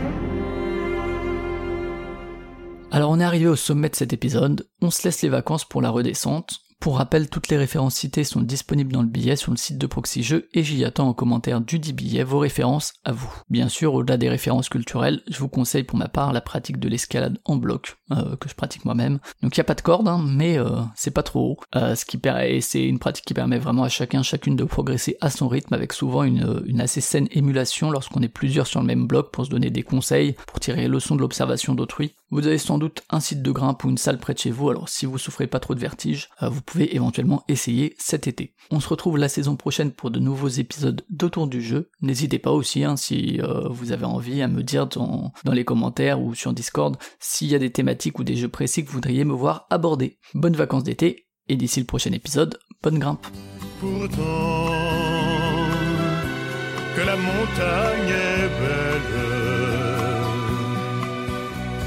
Comment peut-on s'imaginer en voyant un vol d'hirondelles que l'automne vient d'arriver? Eh ben, merci beaucoup, Flavien. Alors, euh, Oui, il termine avec Jean, Jean Ferrat, dites donc. alors je pense que c'est euh, un Jean Ferrat annule un Michel Sardou. En fait, ça, c'est une sorte de. Ça va, comme- balle au centre. Ouais, c'est une sorte de comme dans les jeux de cartes, tu vois, je te je te neutralise ou je sais pas, c'est ça annule pierre, ton pierre voilà, feuille, ciseaux. Oui, c'est c'est un peu ça, c'est Le Ferrat, Sardou, il faut trouver un le troisième. Ferrat Sardou, c'est le truc le combo qui fait qu'on revient à zéro et tout, euh, c'est pas mal. Ferrat, euh, Sardou, Moustaki. Allez. Alors, je suis pas une ultra fan de Jean Ferrat, mais forcément au niveau des thèmes, je préfère quand même Michel Sardou, ça, ça va sans dire. Alors, il, il parle ouais, d'un jeu que je ne connais pas du tout, donc euh, K2. Et Mhm. euh, alors, un thème qui m'est très obscur parce que il se trouve que je souffre de vertige, mais très très très fort, euh, depuis en fait assez longtemps. Et euh, je ne peux faire, euh, je n'ai jamais pu faire escalade au lycée. On avait escalade et j'ai séché. En fait, alors à l'époque, je savais pas trop que j'avais le. En fait, j'avais pas compris que j'avais le vertige, que c'était ça mon gros problème qui faisait que j'y arrivais pas. Donc j'ai Mhm. séché tout le, quasiment toute la partie où on faisait escalade. euh. Bon, le prof m'a pas trop sanctionné. Il m'avait dit des absences dommageables. Donc c'était cool. Il avait été super sympa avec moi. Ce que dit Flavien, il recommande de faire du bloc. Le bloc, tu sais, c'est juste en fait des, euh, des choses, c'est des, de l'escalade qui est plutôt technique. Alors ça peut être difficile, mais c'est pas haut. C'est pas nécessairement haut. Ça peut être euh, à, t'es t'es vraiment sur 2 mètres maximum, quoi, par exemple. Parce que c'est vrai que quand t'as le vertige, hein, enfin, moi je m'en- j'en ai pris conscience plus tard, mais euh, quand tu. En fait, c'est des trucs, c'est un truc incroyable parce que tu peux être en haut d'une chose et puis, enfin, tu vois, euh, t'as aucune sensation. Et puis, euh, ça m'est arrivé d'être dans un immeuble avec beaucoup d'étages, en fait, de- genre au 40e étage. Et tu sais, avec des, des murs en baie vitrée, parce qu'il n'y avait pas Ouais, de. Et juste te regarder et là d'être prise d'un sentiment où j'ai cru que j'allais m'évanouir, enfin, vraiment comme dans les films, tu vois, où tu. Tu- bah, j'ai j'ai exactement la même chose en fait. J'ai aussi le vertige. Ah, voilà. Par ça, contre, par contre, j'ai fait pas mal d'escalade et euh. Et, et en, en vrai, si tu veux, bah le truc c'est c'est tout simple. Hein, c'est dès que j'arrive à une certaine hauteur, je vais beaucoup plus lentement. et euh, par contre, c'est une lutte ouais contre ton cerveau quoi. Ça, Ah oui, c'est. de- Alors moi, si j'arrive pour certaines choses à lutter contre, mais c'est des petites choses, hein, genre monter sur des, es- enfin, certains escabeaux. Parce que c'est totalement euh, donc mais je ne peux pas imaginer Ah, c'est euh, irrationnel, ouais. Mm. Et alors en plus, moi j'aime pas du tout les activités où tu mets ta, ta, ta, enfin, ta vie en jeu. Donc euh, jamais je ne ferai de saut en parachute, jamais je ne ferai de saut à l'élastique. T'es comme moi, t'es une aventurière de salon. Ah, totalement. Mais et je, je suis toujours un peu euh, un- comment dire euh, interloqué des gens qui kiffent faire des trucs, euh, des activités comme ça un peu extrêmes. Euh, moi, j'ai aucune envie de faire de l'extrême. Enfin, tu vois. euh, Ouais, je suis Je- aussi assez, euh, assez d'accord. Mais l'escalade, c'est cool, honnêtement. J'en ai fait avec des amis et tout. Et en fait, tu peux.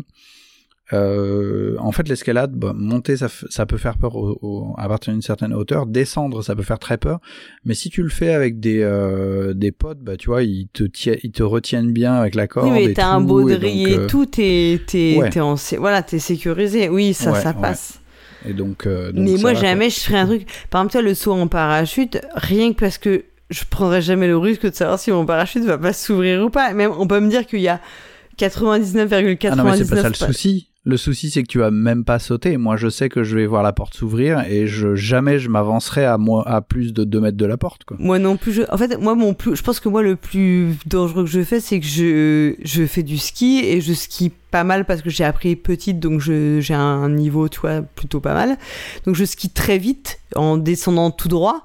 C'est Mhm. mon max de ma, c'est le max de mes sensations, enfin, de trucs dangereux que je fais dans, eh, parce que le ski ça peut être dangereux en fait, hein, tu peux, enfin, on le sait. Ah hein, bah tu carrément. En on fait, peut à ski, tuer à tu ski, fais, t'as voilà. des, tu peux être à pic sur des sur des, des pentes qui qui s'il y avait pas de la neige et si t'étais pas à ski, euh, tu t'aurais eu ultra peur. Ouais. Donc voilà, donc l'escalade, moi c'est un thème euh, qui me, waouh, qui me laisse un peu. euh, Dans les Qui livres peut-être, sinon? Bah, en fait, alors oui, moi j'ai pensé parce qu'il y avait, euh, moi quand je connais surtout Premier de Cordée, hein, je pense comme beaucoup de gens, euh, donc le, le, le livre, enfin la tri- c'est une trilogie de, de Roger Frison-Roche dont il a pas forcément parlé, mais moi c'est un peu le premier truc que j'ai connu euh, enfant de l'escalade, tu vois. Et cet Mhm. attrait pour la montagne avec le, le danger, puis enfin la mort qui t'attend potentiellement, quoi. Je... Moi, K2, tu sais, le, le jeu de société, je l'ai. Mais c'est typiquement le jeu que euh, j'avais acheté il y a très longtemps parce que j'avais, j'a- je trouvais le thème euh, ultra génial et ça me donnait très envie. Euh, mais j'ai jamais réussi à le sortir parce que le thème faisait fuir à peu près tout le monde. Donc, voilà, c'est un, des jeux que j'aimerais essayer hein, éventuellement dans l'avenir à venir. Voilà. Ouais, donc euh, à essayer euh, potentiellement euh, Voilà. pour toi. Bon, on va passer maintenant avec les analyses du pionfesseur qui va nous parler de bah, la victoire ou de la défaite. Et donc, on va se poser plein de questions métaphysiques sur ces notions. On va l'écouter immédiatement.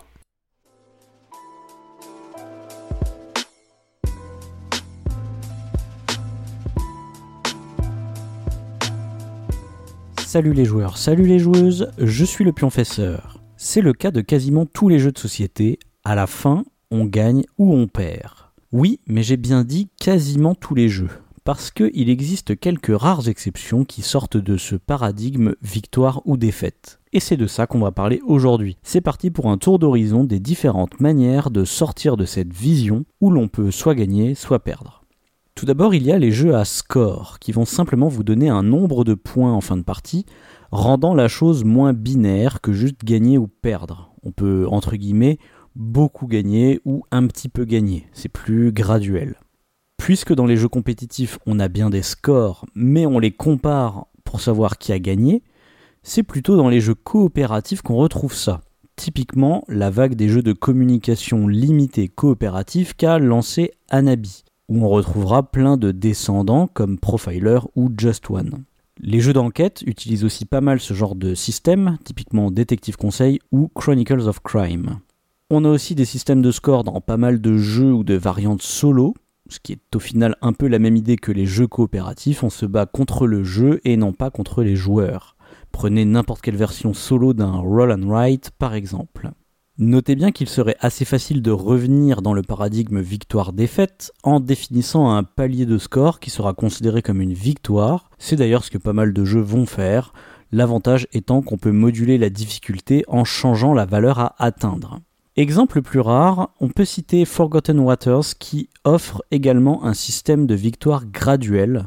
Ce n'est pas vraiment un score, mais plutôt des paliers de victoire qui sont un petit peu narratifs, et ce dans un jeu d'aventure qui n'est ni vraiment coopératif ni vraiment compétitif. Je ne peux m'empêcher également de vous citer Win-Lose Banana, dont j'avais parlé dans le hors-série Team Est de l'année dernière, qui ajoute un troisième état de fin de jeu, où l'on va pouvoir donc, comme son nom l'indique, gagner perdre ou banane, une sorte d'état indéfini qui n'est ni vraiment la défaite ni la victoire. Bien sûr, c'est un jeu humoristique, mais l'air de rien, ça pose pas mal de questions sur le fait d'ajouter un nouvel état de fin de partie, même si on pourrait considérer que dans les jeux, disons, plus classiques, on avait déjà un troisième état qui serait l'égalité, où l'on n'a pas vraiment gagné ni perdu non plus. Bien, passons à la catégorie suivante, ce que j'appellerais les puzzle games, en référence au genre de jeux vidéo du même nom. On pourrait appeler ça en français les casse-têtes. Ce sont ces jeux qu'il faut résoudre. Le but du jeu est de trouver la solution qui permet d'arriver à l'état final qui nous est demandé. Typiquement, c'est les jeux édités chez Smart Games, ou bien on peut citer le célèbre Rush Hour, ou encore le classique jeu du solitaire. En dehors du jeu de société, on pourrait citer les casse-têtes chinois ou bien le géocaching. À chaque fois, ce sont des jeux où l'on peut gagner, mais où l'on ne peut pas vraiment perdre. On ne fait qu'avancer inexorablement vers la solution à mesure qu'on y passe du temps. En fait, ce qui fait qu'on n'arrivera pas à la victoire, c'est plutôt le manque de temps ou simplement le fait d'en avoir marre de passer du temps sur ce jeu. Mais je pense que c'est plutôt un abandon qu'une vraie défaite puisqu'on pourrait reprendre le jeu plus tard à l'endroit où on s'était arrêté. Alors certes, c'est peut-être assez éloigné du jeu de société et ça se rapproche peut-être plus du jouet, mais certains jeux considérés comme des jeux de société modernes ont ce même genre de paradigme. Typiquement, il y a la branche qu'on pourrait appeler les puzzle games narratifs, dont le représentant le plus évident serait Black Stories, qui a au final cette même idée de victoire inexorable. On peut citer aussi tous les dérivés de livres dont vous êtes le héros, comme Château Aventure ou Time Stories, où ici la pseudo-défaite est en fait intégrée dans le gameplay, et on va bien recommencer le jeu à l'infini jusqu'à ce qu'on le résolve, comme n'importe quel puzzle game au final. Du coup, ces défaites intermédiaires n'en sont pas vraiment vu qu'on ne repart pas vraiment de zéro entre les sessions de jeu. Pour toute cette catégorie de puzzle game, on remarquera encore une fois que ce n'est pas très dur de les faire revenir dans le paradigme victoire-défaite. Il suffirait de mettre un chronomètre ou bien un nombre d'essais minimum qui définirait un seuil à partir duquel ça serait une victoire. Notez d'ailleurs que les jeux d'escape room comme Unlock pourraient donc tout à fait être des puzzle games si on enlevait simplement la limite de temps. Il est d'ailleurs plutôt convenu entre les joueurs que ce n'est pas vraiment la limite de temps qui est importante dans ce genre de jeu, mais plutôt le différentiel de temps entre la résolution par les joueurs et le temps proposé par le jeu, transformant donc ce genre de jeu en jeu à score au final. Catégorie suivante, les jeux où l'on cherche à construire quelque chose. J'entends par là tous ces jeux où l'on cherche à réaliser collectivement quelque chose de beau, de fun, de drôle, d'émouvant. Bref, on va co-construire quelque chose, mais sans affubler un état de victoire ou de défaite à quelqu'un. L'exemple typique, c'est tout ce qui va dériver des jeux de rôle, où le but est de créer une histoire collective, ou encore le jeu du téléphone, ou bien esquisser, pour citer une version éditée, où là c'est plutôt quelque chose de drôle qu'on va créer. Alors oui, je sais, normalement il y a un système de score dans Esquisser, mais vous pouvez prendre n'importe quelle autre version comme Gartic Phone ou son ancêtre Drawception, où l'on se fiche bien du système de score. Ici donc, on est encore à la frontière entre du jeu de société et on pourrait assimiler ça plutôt à des activités ludiques plutôt que vraiment des jeux. À ce titre, on pourrait donc ajouter aussi les sneaky cards qui iraient bien dans ce genre de catégorie. En tout cas, ces jeux permettent de montrer quelque chose de très intéressant, c'est que l'idée de victoire-défaite dans un jeu permet à son auteur de diriger le comportement des joueurs. C'est une manière de nous dire voilà ce que vous devriez faire pour jouer à mon jeu correctement, car c'est ainsi que je l'ai pensé et que je pense que vous aurez le plus de fun. Voilà pourquoi pas mal de gens jouent à des variantes ou modulent les règles pour en garder l'esprit, c'est-à-dire faire en sorte que les gens autour de la table aient le plus de fun possible. Or, il existe certains jeux où il est impossible de calculer mathématiquement, comme on le fait d'habitude dans les jeux, le meilleur moyen de diriger les joueurs vers ce fun. Voilà pourquoi un jeu comme Esquisser ou un jeu de rôle, du moins toute la catégorie dont on est en train de parler, où il faut co-construire quelque chose, euh, ne vont pas avoir de système de victoire-défaite. Si je vous avais dit que pour les jeux à score ou bien les puzzle games, il serait facile de re-rentrer dans le paradigme victoire-défaite, ici ces jeux sont en dehors de ce paradigme précisément parce que ça ne collerait pas. On le voit bien avec le système de score d'esquisser qui dénature complètement l'idée originelle du jeu.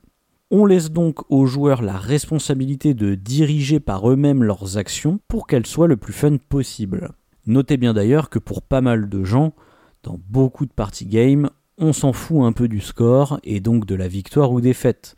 On conçoit assez vite ce qu'il faut faire pour avoir du fun et donc on peut appliquer nos propres règles de bon sens. Enfin, pour finir avec cette catégorie, je suis obligé d'y mettre le jeu concept qui illustre bien ce côté dans les party games on s'en fout des points, même si honnêtement euh, ça ne serait pas bien difficile d'en rajouter un de système de score, il me semble donc bien moins proche d'un jeu comme Esquissé. Et avant de conclure, je vais parler vite fait d'une dernière catégorie, ce sont les jeux qui ont des conséquences dans la vraie vie. Je pense typiquement aux jeux érotiques ou bien aux jeux à boire. Ou, dans les deux cas, on se retrouve encore face à des jeux qui sont plutôt des activités, ou du moins ici qui se mettent en complément d'une autre activité. L'idée étant bien sûr que les conséquences du jeu vont avoir des conséquences sur l'autre activité. Ici donc pas de victoire ou défaite pour la simple raison que le jeu n'est pas la fin en soi. On pourrait encore une fois se demander si c'est vraiment du jeu de société, parce qu'on est vraiment à la limite. Il est temps en tout cas de conclure. Il existe plusieurs raisons et plusieurs manières de ne pas vouloir de victoire ou défaite dans un jeu de société. Ça peut être pour créer une échelle relative plutôt qu'un résultat binaire comme dans les jeux à score. Ça peut être parce que ce sont des jeux à résoudre, comme pour les puzzle games. Ça peut être parce que le jeu ne pourrait pas avoir de système de score cohérent, comme avec les jeux où l'on va co-construire quelque chose. Et enfin, ça peut être simplement parce que le jeu n'est pas une fin en soi, comme dans les jeux qui ont des conséquences dans la vraie vie. Dans chacun de ces cas, ça interroge pas mal sur la limite du jeu de société ou de ce que les chercheurs en Game Studies appellent la différence entre le game et le play. Chercheurs qui, d'ailleurs, petite parenthèse, n'y connaissent souvent rien en jeu de société. Bref, en tout cas, ce sont pour la plupart des jeux qui ont le format d'un jeu de société, qui ont été approuvés par le site Board Geek, qui pourtant considère que sans condition de victoire, le jeu ne devrait pas être dans leur base de données. Donc on va dire que ce sont des jeux de société. En tout cas, ça nous montre que le champ des possibles est large et qu'il y a encore sûrement beaucoup à explorer. Et vous, connaissez-vous d'autres manières de sortir du paradigme victoire-défaite Connaissez-vous des jeux qui entrent dans les catégories que j'ai citées? N'hésitez pas à me le dire dans les commentaires ou à venir en parler sur le Discord de Proxy Jeux. Et d'ici là, jouez bien Eh bien, merci beaucoup, euh, professeur, pour cette nouvelle analyse, euh, toujours hyper intéressante. C'est clair. Donc, euh, il parle de, oui, de victoire ou défaite et il nous, bah, il nous démontre que les choses ne sont pas aussi euh, euh, binaires qu'on peut euh, le croire. Euh, puisqu'on peut, en fait, on peut, alors on peut gagner, on peut perdre, mais aussi on- parfois on ne gagne pas, on ne perd pas, on peut plus ou moins gagner. Donc ça, c'est des notions euh, relatives. Alors c'est assez intéressant parce que moi, je sais qu'il y a, je connais quand même beaucoup de gens qui euh, ne supportent pas qu'il n'y ait pas de victoire ou de défaite, enfin qu'il n'y ait pas de victoire possible dans un jeu, et du coup, Mhm. bah forcément pas de défaite, et qui euh, ont vraiment besoin de de cette de cette dimension pour euh, pour rentrer dans le jeu. Je sais pas si toi c'est ton cas. Ah, moi, je m'en fiche totalement. J'ai pas du tout de. J'aime le plaisir de jouer et j'en ai absolument rien à fiche de la de la victoire, mais j'ai j'ai pas de non plus de d'envie compétitive. J'ai déjà participé à des tournois, tu vois. Euh, c'est euh, des amis qui me payaient le ticket, je jouais et ensuite euh, des tournois de Magic et euh, je, je jouais et je leur filais les cartes à la fin, tu vois, parce que je, en gros, ce qui m'intéressait vraiment, c'était le, le, le jeu lui-même et pas le, pas plus la victoire que ça, quoi. C'est vraiment euh, voilà, que des. Ouais, le, le plaisir du jeu, quoi, sans. Moi, je suis assez d'accord avec toi. mais euh, mais il y a plein de jeux où en fait, je n'arrive pas à m'intéresser à la façon de marquer des points. Euh, bah, Mhm. ti- il l'a dit, hein, esquisser, c'est vraiment typiquement le jeu où je, enfin, je- tout le monde s'en Ah, fiche. en fait, est-ce qu'il sait le, le- les points sont contre-productifs, les points pourrissent le jeu? C'est, c'est, c'est- ils sont nocifs au jeu, quoi. Faut jamais dire aux, aux joueurs qu'il y a des points, quoi, que tu peux gagner des points. Mais même des bons Just One, tu vois, on le fait histoire de dire, mais en vrai, c'est plus pour nous donner une limite au temps de jeu, euh, les 13 cartes, et, mais en vrai, on compte pas vraiment les points. Et puis, euh, on avait parlé avec Puis on fait ça quand on avait enregistré l'émission Jeu du mois sur euh, All Trait Nouvelle Contrée. Mhm. Euh, dans tu as cette possibilité, en fait, euh, tu peux, tu peux bon, avoir une défaite, hein, tu rates la mission.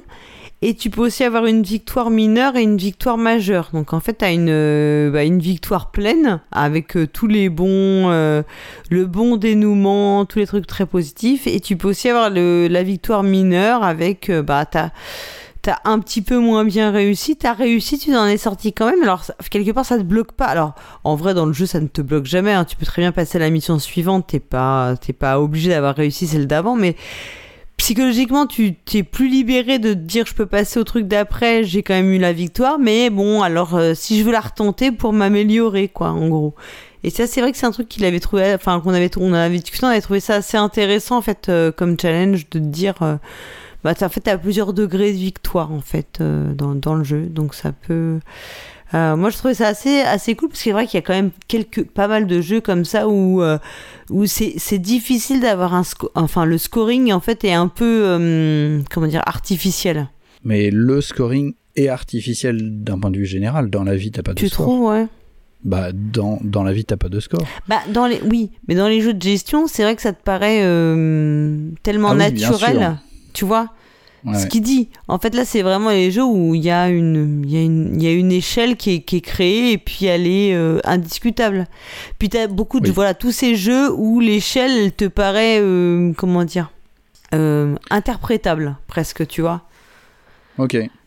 Je sais pas si c'est le bon terme, mais en tout cas, on peut prendre quelques libertés avec, ou bien la, la revoir, ou, ou la nuancer, en fait. euh, parce que même sur les jeux d'enquête, hein, euh, tu sais, quand tu dois donner une réponse, finalement, Mhm. souvent, ta réponse, elle est plus complexe que la réponse que te donne euh, soit une carte, soit une machine, arrive, soit ouais. un- une appli. Alors, euh, parfois, il faut que tu interprètes la, la, la bonne réponse. Et ça, c'est aussi marrant comment tu l'interprètes. Enfin, je, je, tu vois ce que tu c'est ça fait partie des choses euh, ouais hein, qui rentrent en ligne de Complètement. en ligne de compte hein. Et qu'est-ce que tu penses des. euh, T'avais t'avais aussi un jeu. euh, comment est-ce qu'il s'appelle Euh, Intime Conviction, un truc comme ça, non? Alors j'y ai jamais joué ouais Moi je vois ce que c'est Cyrus m'en je- a je- prêté un et apparemment c'est très intéressant il n'y a pas du tout de solution en plus dans Bah le ouais, jeu je mais crois alors par contre, ça, ça me. J'aime bien quand même avoir une espèce de, de mot de la fin, quoi, tu vois, savoir un petit peu l'histoire quand même, quoi. Et je pense que ça me frustrerait, ce genre de jeu. Oui parce qu'en fait t'as pas de solu oui t'as pas de t'as pas forcément la réponse euh, finale à qui est coupable ou pas je crois qu'il faut les regarder sur internet pour le faire euh, et t'as pas vraiment de point de victoire Mhm. Du coup, du coup, je me demande toujours si c'est oui, est-ce qu'ils arrivent à le classer en jeu sur BGG ou pas. Bon, c'est pas si grave. Bon, bah écoute, je te propose de faire une petite pause euh, musicale. Ah, génial. Que tu, tu sais qu'on arrive, c'est l'été bientôt, donc on va bientôt Oui. avoir le hit, le hit de l'été, la chanson de l'été. Le, le mix, le remix de l'été. Voilà, on a eu la lambada il y a très très longtemps. Ouais. Et alors donc du coup, je sais pas si ça existe encore le tube de l'été, mais est-ce que tu je suis crois sûr, que, je crois que chaque chaîne de télé doit avoir son, son, Ouais. son tube de l'été. mais est-ce que tu crois que. Proxy Jeux a son tube de l'été? Je pense qu'ils ont leur compile de l'été. La compile de l'été. Donc on va écouter la compile de l'été que nous a proposé Dédé Schutz.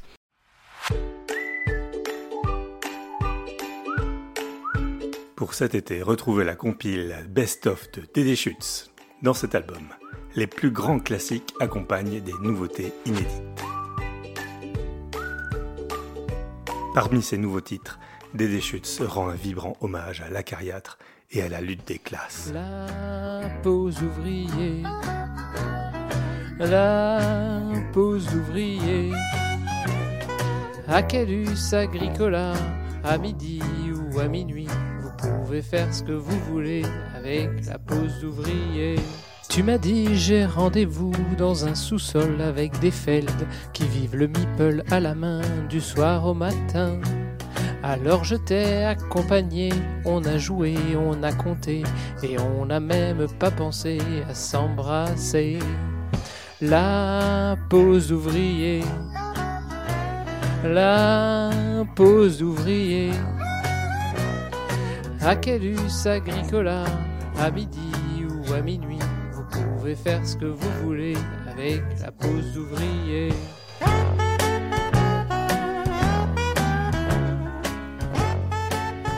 Voyagez dans les plus grands hôtels d'Europe et d'ailleurs avec Dédé Schutz et Paul Gara.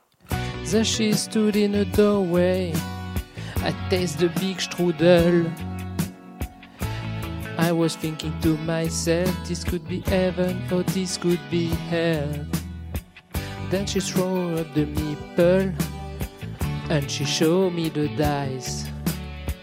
There were voices down the corridor. I've heard, heard them say, Welcome to the Hotel Grand Ostia. Such a lovely place, such a lovely place, such a lovely place. Plenty of room at the Hotel Grand Austria. Any time of year, you can find me here. Retrouvez aussi son tube qu'il aurait voulu chanter en duo, mais Zéphiriel préfère aussi chanter tout seul.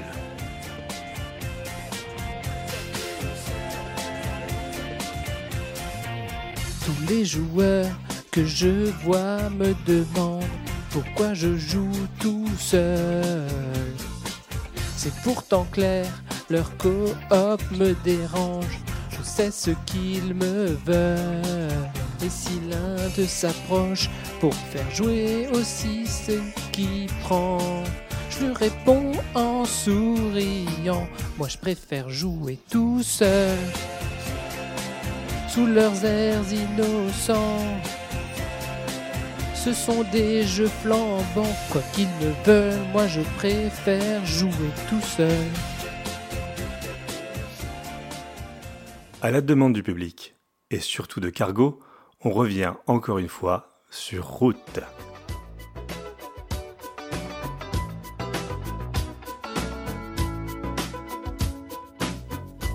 Cargo Toaster. 35 joueurs tous contre moi. Des pipés, cartes marquées. On vient de commencer. Cargo Toaster. 35 joueurs en colère et deux tours pour pas gagner. La loose te suit. Change de camp. Cargo Toaster.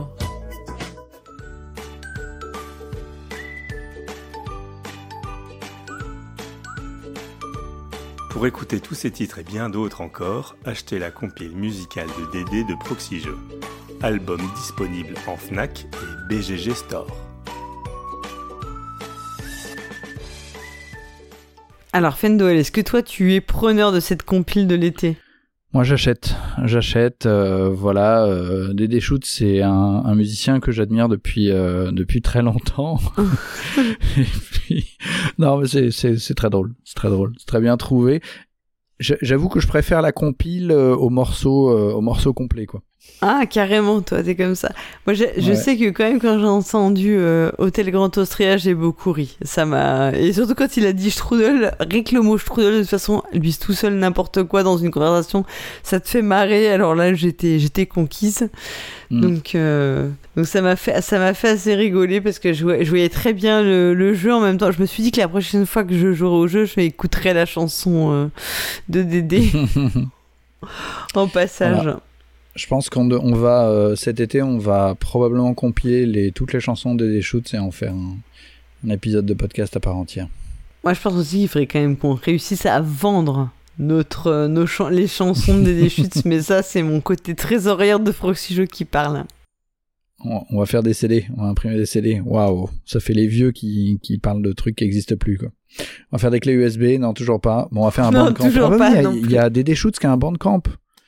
Eh, il a Oui, mis bah toutes voilà, ses chansons sur vois. bandcamp. Faudra les mettre dans le billet. On va continuer l'émission avec C'est l'histoire d'un jeu, donc euh, l'émission qui revient sur les thèmes historiques des jeux de société. Euh, donc on va euh, écouter une nouvelle chronique bah, que j'ai, ouais, à laquelle j'ai participé avec Hammer. Donc j'ai envie de dire on nous écoute tout de suite un peu. En plus, c'est un jeu que j'aime beaucoup. Haha Donc mystère et boule de gomme, donc on laisse les auditeurs et auditrices découvrir et on en reparle après. C'est l'histoire d'un jeu. Avez les joueuses, avez les joueurs, et bienvenue dans ce dernier épisode de la saison de C'est l'histoire d'un jeu. Morituri te salutante. Ceux qui vont jouer te saluent. Bon alors là c'est une traduction libre hein, parce que mon latin est un peu rouillé. D'accord. Allez, on vous emmène le plus loin dans le passé pour cette chronique puisque nous voilà plongés dans la Rome antique de Concordia. Enfilez votre toge, chaussez vos caligae, on va marcher sur la voie Appia.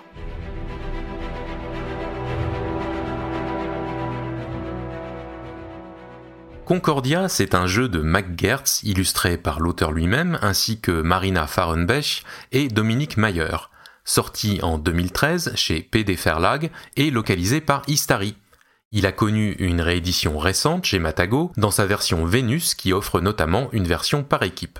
Et il connaît toute une ribambelle d'extensions qui sont en réalité autant de cartes différentes sur lesquelles jouer. Concordia est un jeu de gestion de main dans lequel on va, au moyen de ces cartes, étendre nos comptoirs, nos villas à travers l'Empire romain pour commercer et se procurer des amphores, du tissu, de la brique, etc., etc. De prime abord, le jeu ne déborde pas de thèmes, hein. ce sont surtout ses mécaniques qui sont notables. Mais on avait envie de vous parler de l'Antiquité, et comme on fait un peu ce qu'on veut, Exactement. Et dissipons tout d'abord une confusion. Le nom de Concordia se réfère à une divinité romaine, fille de Jupiter et de Thémis, déesse de la paix et de l'harmonie. Mais la statue qui orne le plateau et le dos des cartes n'a pas du tout une origine antique comme on pourrait le penser. Elle trône au sommet d'une colonne à Stuttgart, sur la place du château depuis 1863. C'est une œuvre du sculpteur Ludwig van Hofer. Alors on l'a dit, Concordia est un jeu de commerce qui prend place dans l'Empire romain. Rome, originellement une petite cité du Latium, a conquis un immense territoire allant de la péninsule italienne au Moyen-Orient actuel à l'est, le littoral nord-africain au sud, la péninsule ibérique, la Gaule à l'ouest, sans oublier une partie de la Britannie, Pays de Galles et Angleterre, soit 80 millions d'habitants. Les différentes cartes proposées par le jeu, en s'adaptant au nombre de joueuses, vont permettre de rendre compte de la grandeur de cet empire.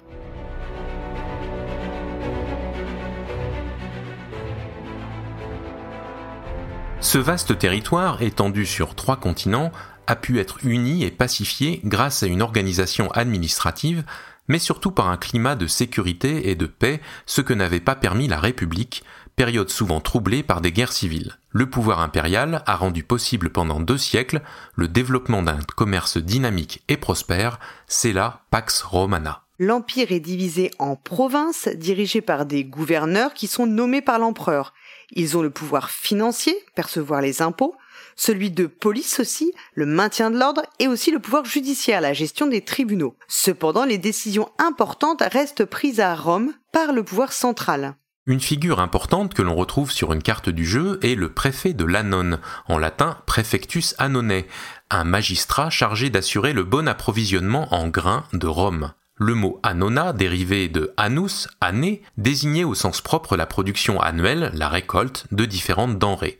Il a ensuite désigné le prix variant annuellement de ces denrées, puis le ravitaillement de Rome en tant qu'il était garanti par l'État. Sous la République, il s'agit d'un magistrat nommé exceptionnellement en cas de disette. Il est alors chargé de trouver du ravitaillement pour la cité, particulièrement du grain. Sous le Haut Empire, le préfet de l'Annone devient un préfet impérial permanent chargé d'assurer le bon approvisionnement en grains de Rome, soit d'une agglomération estimée à 1 million d'habitants au 1er siècle. Les approvisionnements en blé proviennent pour l'essentiel par voie maritime des provinces romaines d'Afrique, d'Espagne et d'Égypte et sont stockés dans les entrepôts des auréas d'État à Rome. Un approvisionnement bien organisé devait stocker à Rome une année de consommation.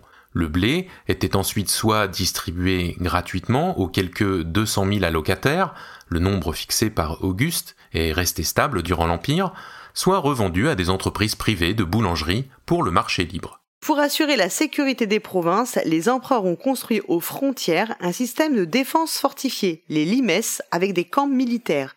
Les soldats s'y installent avec leurs familles, fondant ainsi des colonies. Les vétérans, c'est-à-dire les soldats ayant terminé leur service militaire, reçoivent souvent des terres dans les provinces pour y fonder des colonies. Toutes les colonies sont construites sur le modèle de Rome, administration, bâtiments, etc. Même les peuples conquis imitent dans leurs anciennes cités ce modèle. Par exemple, ils changent leur nom d'origine pour le romaniser. Les Romains sont relativement tolérants sur le plan religieux. en respectant les divinités et croyances locales. Souvent, ils les mélangent, par exemple Sérapis, un dieu mi-égyptien, mi-romain qui représente à la fois Jupiter et Apis. Ils peuvent aussi les adopter en transformant leur nom, comme ils l'ont fait avec tous les dieux grecs, Zeus qui est devenu Jupiter, Aphrodite, Vénus, etc. Ou encore le culte d'Isis, la déesse égyptienne qui s'est répandue dans tout l'Empire. Ah, on va revenir un peu plus tard sur les déesses et dieux dans cette chronique.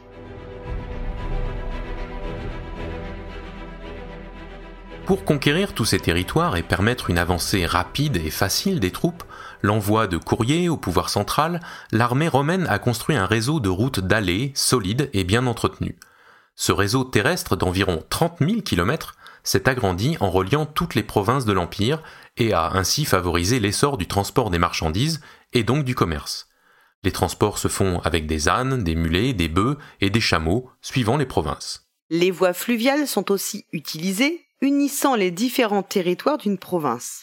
Le réseau maritime, pour les mêmes raisons, s'est considérablement développé. Les Romains appelaient la Méditerranée Mare Nostrum, notre mer, grâce à des ports continuellement aménagés, Ostie, Carthage, Alexandrie, Leptis Magna, etc. Un réseau de routes sans cesse entretenu et perfectionné et un ensemble de fleuves permettant d'atteindre à l'intérieur des terres à partir de la Méditerranée, les marchandises peuvent alimenter d'énormes centres de consommation.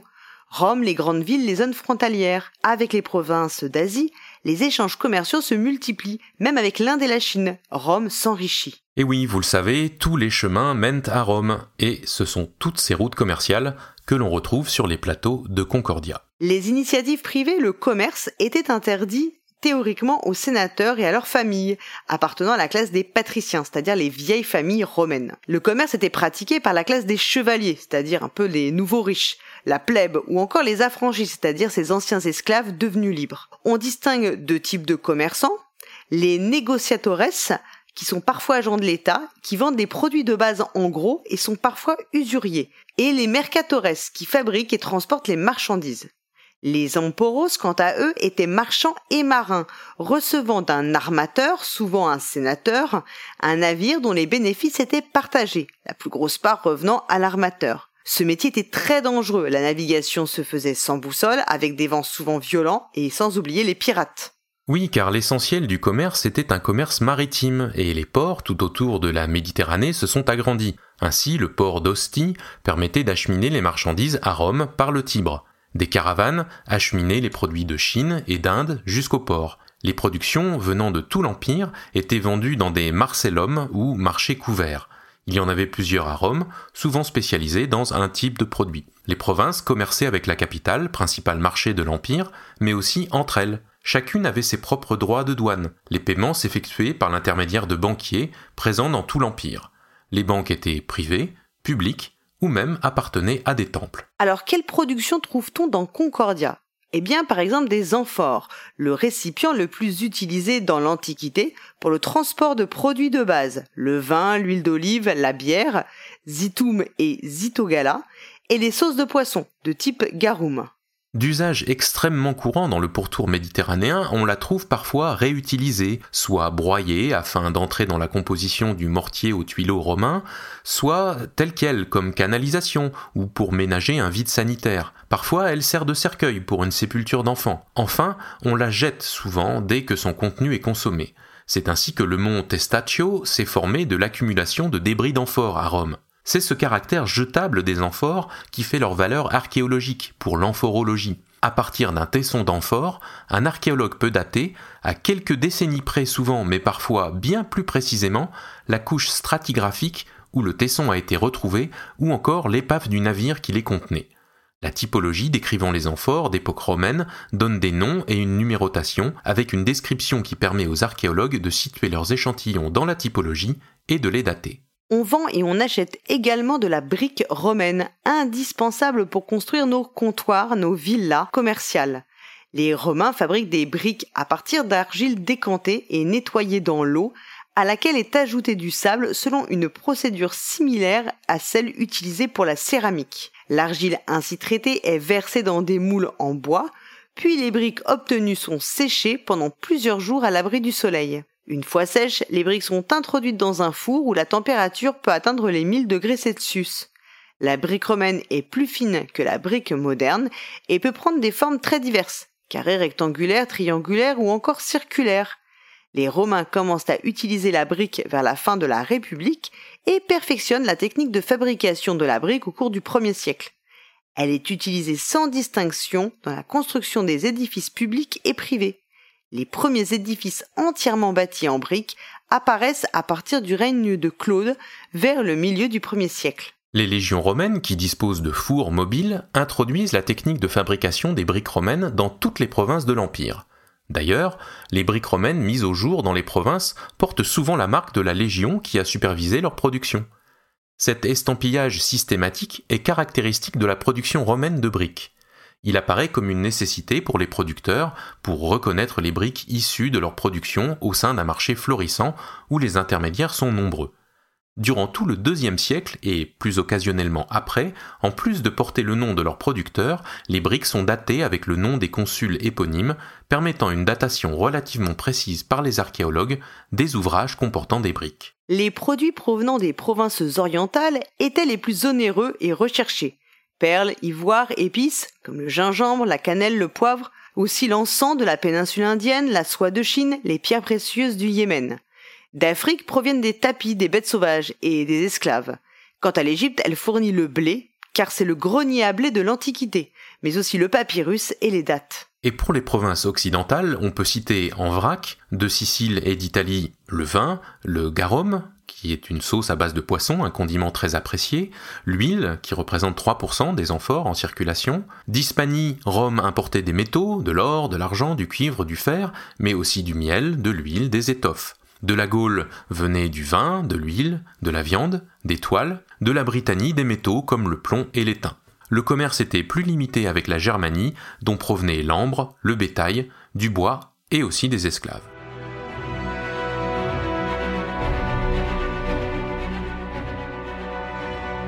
Dans Concordia, chaque carte que l'on récupère au cours de la partie est affiliée à un dieu ou une déesse, ce qui aura de l'importance en fin de partie au moment de compter les points, puisque chaque dieu ou déesse accorde un scoring particulier, plus ou moins élevé, selon que l'on aura réalisé des offrandes à cette divinité, c'est-à-dire que l'on aura récupéré plus ou moins de cartes de cette divinité. Vesta, ou Estia en grec, est la déesse romaine du foyer, de la maison, de la famille, dont les attributs sont la lance et la flamme, symbolisant la défense et la chaleur du foyer. Elle inspire la chaleur, réconforte et protège. Son culte était célébré par les Vestales, des jeunes filles, qui devaient veiller à l'entretien du feu. Elle incarne uniquement le foyer de la cité. Les divinités domestiques dans les maisons sont les lares, les pénates et le génie de la maison. Dans le jeu, elle nous rapporte des points pour les pièces accumulées. Jupiter ou Zeus est le dieu qui gouverne la terre et le ciel et tous les êtres vivants. Maître des autres dieux, il a pour attribut l'aigle, la foudre, le chêne et le sceptre. Il devient associé à la mission de conquête sous les Romains.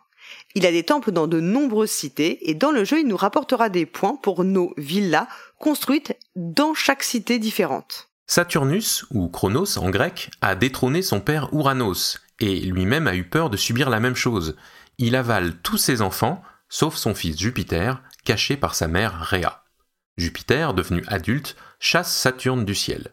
Ses attributs sont la faux, symbolisant le temps qui passe. Dans le jeu, il rapporte des points pour les différentes provinces où les joueuses ont pu s'implanter. Mercure ou Hermès est le dieu du commerce, des voleurs, des voyages et le messager des autres dieux. C'est un dieu très respecté chez les Romains. Son nom vient d'ailleurs de merx ou marchandise, commercer, salaire ou partager sa part. Ses attributs sont la bourse, le caducée, des sandales ailées, un coq ou un bouc. Il est souvent assimilé dans les provinces avec des dieux locaux. Logiquement, dans le jeu, Mercure rapporte des points pour chaque type de marchandise produite par les joueuses. Mars, ou Arès, c'est le dieu de la guerre et des guerriers, de la jeunesse aussi, car les soldats sont souvent jeunes, de la violence, de la protection du sol. Il est très vénéré à Rome car il est considéré comme le père de Romulus et de Rémus, fondateur et protecteur de la cité. C'est le Mars Pater. Le premier mois de l'année est d'ailleurs nommé en son honneur, car il coïncidait avec la reprise de la guerre après l'hiver. Et oui, c'est bien plus tard que janvier est devenu le premier mois de l'année. Ses attributs, ce sont la lance, le bouclier, l'épée, sur sa poitrine la tête de Méduse. Dans le jeu, il rapporte des points pour le nombre de colons que les joueuses ont pu déployer. Minerve ou Athéna est la déesse de la pensée élevée, de la sagesse, de l'intelligence, des métiers artisanaux, des lettres, de la musique, des arts, de la guerre, mais compris sous l'angle de la réflexion stratégique et de la tactique, par opposition à la brutalité de Mars. Ses attributs sont la chouette, le casque, la victoire ailée, l'olivier, la lance d'or et sur le bouclier, la tête de Méduse également. Dans le jeu, elle va rapporter des points en fonction du niveau de production de la joueuse pour certaines marchandises. Et enfin, Vénus ou Aphrodite, eh bien, c'est la déesse de l'amour, du sexe, de la beauté, de la fertilité. La légende de la fondation de Rome par Énée fait de la déesse sa mère, donc celle de Rome. Ses attributs, le miroir, la ceinture magique, les grâces, le sourire, l'éloquence des yeux, bref, la panoplie de la séduction, la colombe, la pomme, le cygne. Jules César se réclama d'Énée et donc descendant de Vénus. Sous le règne d'Auguste, elle devient la protectrice officielle de la dynastie des Julio-Claudiens. Dans le jeu, elle vous rapporte des points en fonction du nombre de villas construites.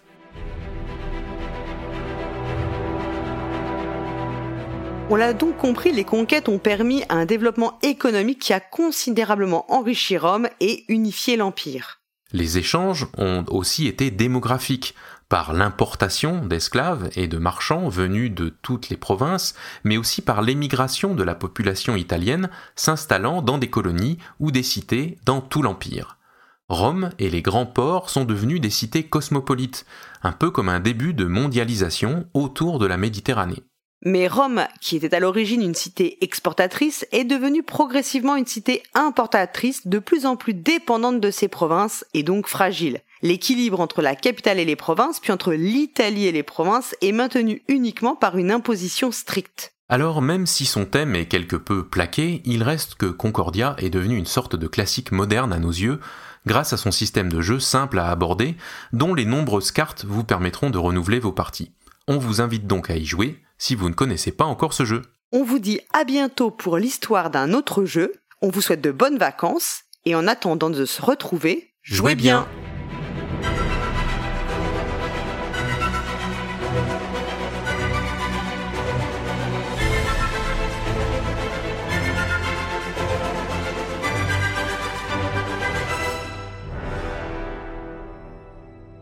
Ben merci, euh, merci Paul Gara, merci Hammer pour cette chronique euh, excellente et extrêmement intéressante donc sur le jeu euh, Concordia, qui est un, jeu de cartes et de plateau à vraiment essayer, qui a une mécanique très intéressante que j'aime, j'aime, j'aime beaucoup, enfin assez surprenant comme comme jeu.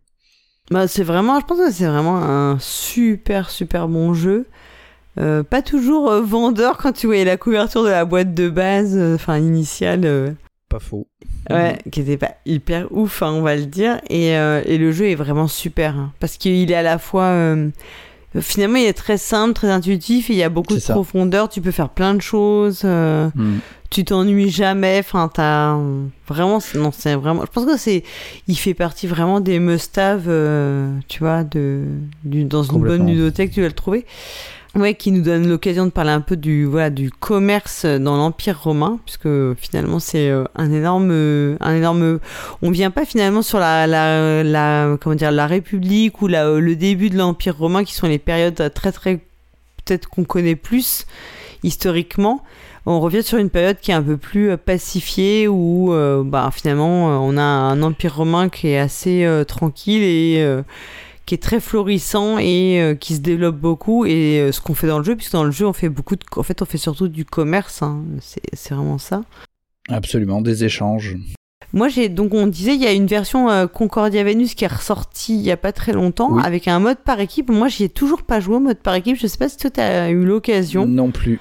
mais ça a l'air, c'est assez, enfin étonnant, enfin pas étonnant, mais c'est pas fréquent, si fréquent que ça. C'est un peu comme Orléans Invasion avec son mode coop.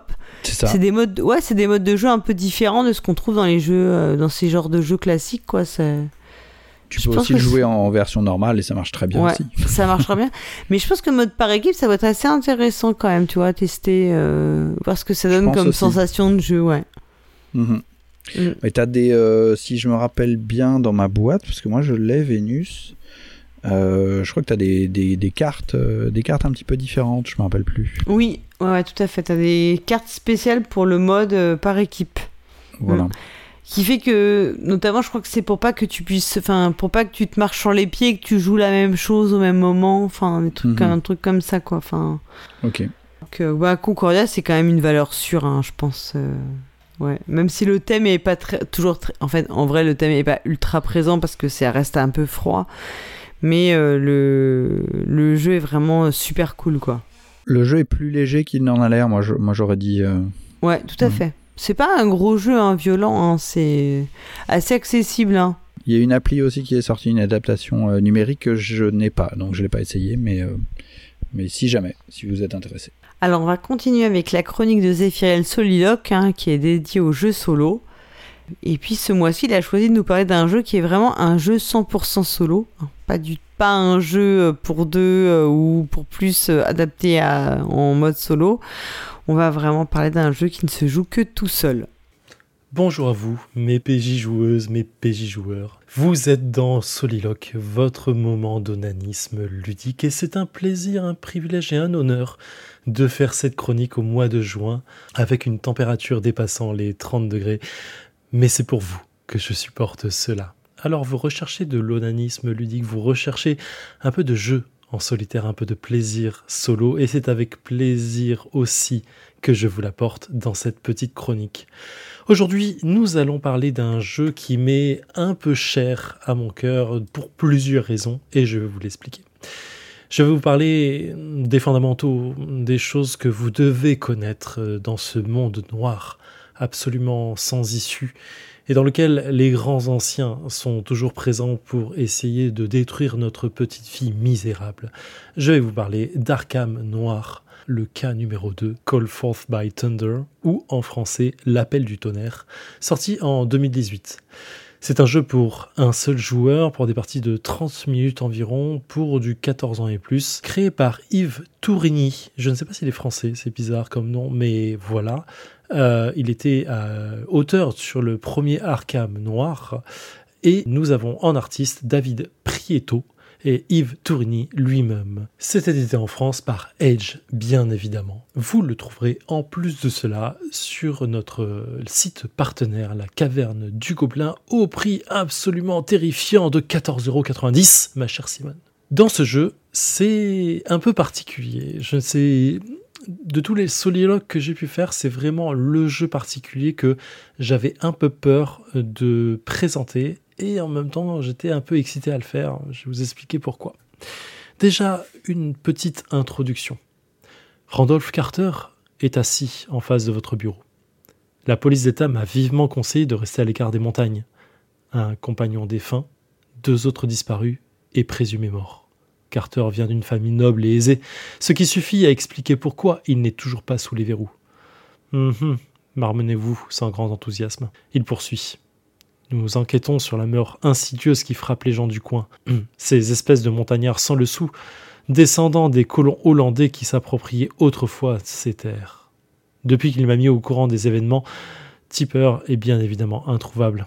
La situation nous échappe et, je me demandais, accepteriez-vous de conclure cette enquête à ma place? Un capital hérité valant mieux que pas d'argent du tout lorsque vient l'heure de payer le loyer. Vous acceptez de vous rendre au plus vite dans les Catskills pour fouiller la montagne.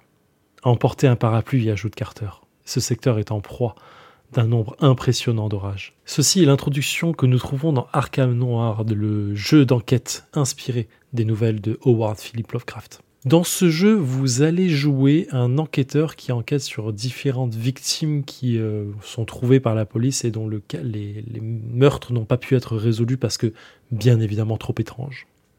Alors, sur le papier, c'est assez fantastique parce qu'en vrai, euh, on est vraiment, euh, on vous vend le côté détective privé qui va trouver des enquêtes, trouver des indices, parler à des témoins, trouver des journaux obscurs, les lire, trouver des livres, trouver des cercles d'incantation et enfin le coupable derrière tout ça. En vrai, les règles de jeu, c'est pas du tout ça et c'est ce qui est assez différent et c'est ce qui me fait un peu peur quand je présente ce jeu, c'est que moi j'aime beaucoup les enquêtes d'Arkham Noir, mais il faut prendre du temps pour les apprécier. Et ça, c'est vraiment bizarre.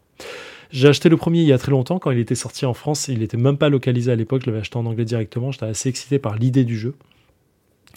Euh, ce second euh, exemplaire, je l'ai acheté entre guillemets euh, sur Ocaseo euh, par euh, Blanche qui est sur Twitter, qui est une personne fantastique. On a eu du mal à se capter pour qu'elle me le vende. Et au bout d'un moment, elle me l'a juste déposé dans un bar à jeu et elle m'a dit vas-y prends-le, c'est gratuit, casse-toi avec. Et j'ai fait ok, merci. Donc si tu écoutes cette chronique, merci à toi. Je me suis éclaté pendant quelques heures sur ce jeu. Donc Arkham Noir, en fait, le système de jeu le plus proche que vous pouvez connaître lorsque je vous en parle, c'est le solitaire. Et c'est vraiment du solitaire. En fait, la mise en place elle-même est déjà difficile. Elle est cadrée. On va vous dire, mettez cette carte euh, qui est une carte explicative du côté gauche, une deuxième carte explicative du côté droit, et ainsi de suite. Il y en a quatre à placer. Euh, remplissez la piste d'indices qui sont au nombre de 5, qui sont absolument toutes différentes et je vais y revenir. Euh, sortez deux victimes et mettez-les les unes en dessous des autres sur la première carte d'explication. Vraiment, la mise en place, lorsque je, je vous la décris comme ça, elle est un peu bizarre et elle l'est encore plus lorsqu'on ne connaît pas le jeu. C'est vraiment très très cadré. Ensuite, le jeu, grosso, modo, c'est un jeu en suite ou en réussite, grosso modo. Vous allez piocher trois cartes de base et à chaque tour de jeu, vous allez prendre la première carte dans la file d'indices. Et si vous pouvez la placer, je vais expliquer comment on place les cartes, vous pouvez le faire. Si vous pouvez pas, vous devez la défausser et ensuite jouer une carte de votre main. Et ainsi de suite, et bis repetita. À chaque fois que vous défaussez une carte mauvaise, entre guillemets, avec un symbole qui ne convient pas au jeu, vous allez faire un test de santé mentale, grosso modo, et au bout de 5 tests de santé mentale ratés, vous avez perdu le jeu. Il y a d'autres façons de perdre le jeu que je ne vais pas rentrer dans le détail parce qu'en vrai ça va déjà devenir très compliqué en termes de règles. Mais sachez que le jeu est punitif, il vous permet pas de vous tromper et même quand vous avez tout juste, si la pioche n'est pas avec vous, vous avez perdu. Cependant, le reste du jeu n'est pas vraiment dans la méta, elle n'est pas vraiment dans les règles, elle est vraiment dans l'ambiance que vous apportez lorsque vous regardez et vous posez les cartes. Grosso modo, en partant de chaque victime, sur le côté gauche et droit de la carte, il y a des symboles. Des symboles qui peuvent être différents. Ça peut être une loupe, un bouquin, euh, ça peut être aussi euh, un truc de dialogue ou encore euh, un œil et ainsi de suite. En haut de chaque carte indice, il va avoir d'autres symboles. Un crâne, une maison, un- un- une empreinte digitale, une espèce de chogotte ou ce genre de choses. Et vous, en vous allez en avoir plusieurs de ce type-là. Le but, c'est de faire une ligne qui part de la victime jusqu'à la fin de l'enquête. Et la fin de l'enquête arrive sur certaines conditions. À chaque fois que vous posez une carte à la droite de la victime, elle doit matcher avec le symbole qui est, à la droite de la victime sur la carte à- que vous posez, qui est le symbole à gauche. Grosso modo, vous posez une carte indice, elle a un symbole à droite et à gauche, comme je l'ai dit, qui peut être un bouquin, un œil, ainsi de suite. Et en fait, le symbole à droite de la victime doit correspondre au symbole de gauche de votre carte. Et ainsi de suite. Et en fait, vous allez faire une suite de petits indices, entre guillemets, qui vont vous donner des gros indices qui sont représentés en haut des cartes, le, le maison, le crâne et ainsi de suite. Et lorsque vous en réunissez cinq différents, vous allez pouvoir valider l'enquête. Vous avez trouvé comment la victime était morte et qui était le coupable. Vous rassemblez tout ça, vous mettez euh, une des cartes indices dans une zone spécifique et vous sortez une nouvelle victime et vous continuez l'enquête comme ça. Au bout d'un certain nombre de victimes, enfin d'enquêtes résolues, vous avez gagné. La difficulté, elle est là en fait, parce que la pioche, elle n'est pas volontaire, c'est-à-dire que vous avez une rivière de 5 cartes, vous savez ce qui va arriver dans les 5 cartes, parce que vous voyez les cartes, mais vous ne pouvez piocher que la première à gauche. Et de fait, à chaque fois que vous posez une carte, il y a un autre symbole sur cette même carte indice qui va vous donner une action de type aller chercher une carte dans une des fosses, aller chercher une carte dans la rivière, aller chercher une carte dans le deck d'indices. Et en fait, tout ça, ça va être des micro-actions que vous allez préparer au fur et à mesure du jeu en termes de méta pur et dur, j'entends en termes de symboles, pour matcher les différents indices, matcher votre chaîne d'indices et arriver à résoudre l'enquête. C'est ce qui fait que le jeu est très bizarre. On a une sensation de je ne regarde que des symboles de jeu. Je vais regarder si la loupe correspond avec la loupe, si le dialogue correspond avec le dialogue. Ah, là j'ai un joker, je peux passer autre chose, mais si je place autre chose sur cette chaîne d'indices, je ne vais pas pouvoir jouer au tour d'après parce que je vais être bloqué. Est-ce que je ne le mettrai pas sur une autre, une autre enquête? Mais finalement, si je le mets sur une autre enquête, je perds un peu de temps. Et ça, c'est aussi important. Ah, cette carte-là, je peux pas la poser, elle a un verrou. Est-ce que j'ai bien posé une clé dans ma chaîne d'indices avant le verrou pour débloquer cette carte et pouvoir la jouer? Tout ça, c'est des questionnements que vous allez avoir au fur et à mesure que vous jouez le jeu. Ce qui fait que c'est un jeu très cérébral en vrai. On se concentre sur des symboles, on se concentre sur des vraiment des, petits symboles de, de cartes, mais pas sur la big picture. Et c'est là où le jeu devient intéressant, c'est quand on arrive à débloquer un peu cette big picture qui fait la narration du jeu. Et une fois que vous avez réussi à ça, vous avez tout gagné en fait sur ce jeu-là. Et c'est, c'est- je pense que c'est ce, que, ce qui manque le plus à ce cœur de jeu, c'est que il y a beaucoup de petites règles, beaucoup de petites subtilités de règles, qui fait qu'on rate très vite le coup, qu'on se rend compte qu'on a mal joué ou un peu triché sans le vouloir, et on s'en rend compte bien après, c'est dommage. Mais si on arrive à comprendre les règles du jeu, à en faire une sorte de mécanique logique, et qui fait qui donne l'impression qu'on n'a plus à besoin vraiment à regarder euh, les petits symboles en disant est-ce que j'ai le droit de jouer ça ou comment je dois le jouer, que ça devient un peu naturel. On peut se permettre de regarder un peu plus les cartes en profondeur et de voir les illustrations qui sont absolument superbes sur ce jeu. On les loupe tout le temps et c'est incroyable. On a vraiment des illustrations un peu à la Lovecraftienne, un peu crade, euh, dérangeantes. On voit euh, une personne avec des lunettes de soleil, mais en fait ça, son design est un peu bizarre. On a l'impression qu'on voit son crâne apparaître sous sa peau, vraiment, qui ressort un peu trop. On a une personne qui est censée être euh, en, costard cravate, mais qui a une peau un peu dégoulinante, comme si la peau coulait comme une vieille peinture sur sa gueule. On a des tableaux, on a des, livres inquiétants, euh, des, des choses qui ressemblent à des fœtus qui sont dans des casseroles ou ce genre de choses. Vraiment, tout, est un peu bizarre dans ce jeu et c'est ce qui donne toute une ambiance un peu euh, noire au jeu et c'est ça qui est vraiment intéressant. Quand on arrive à s'imprégner réellement de la méta du jeu, des règles et de se dire ok ça je les ai compris, je peux jouer naturellement comme je jouerais à une réussite en fait avec les quatre couleurs pique, euh, cœur, euh, carreau, trèfle et la suite de cartes 1, 2, 3, 4, 5, 6 et, et valet roi tout ça, en fait, quand on a l'habitude, on n'y prête plus vraiment attention. On fait plus attention aux symboles. On regarde que la carte en tant que telle. Et c'est ça qu'il faut arriver à débloquer avec ce jeu. Et c'est ça qui ne permet pas. Parce qu'en fait, il faut ça demande aux joueurs beaucoup d'implication pour un simple jeu de cartes qui est finalement qu'une grande réussite.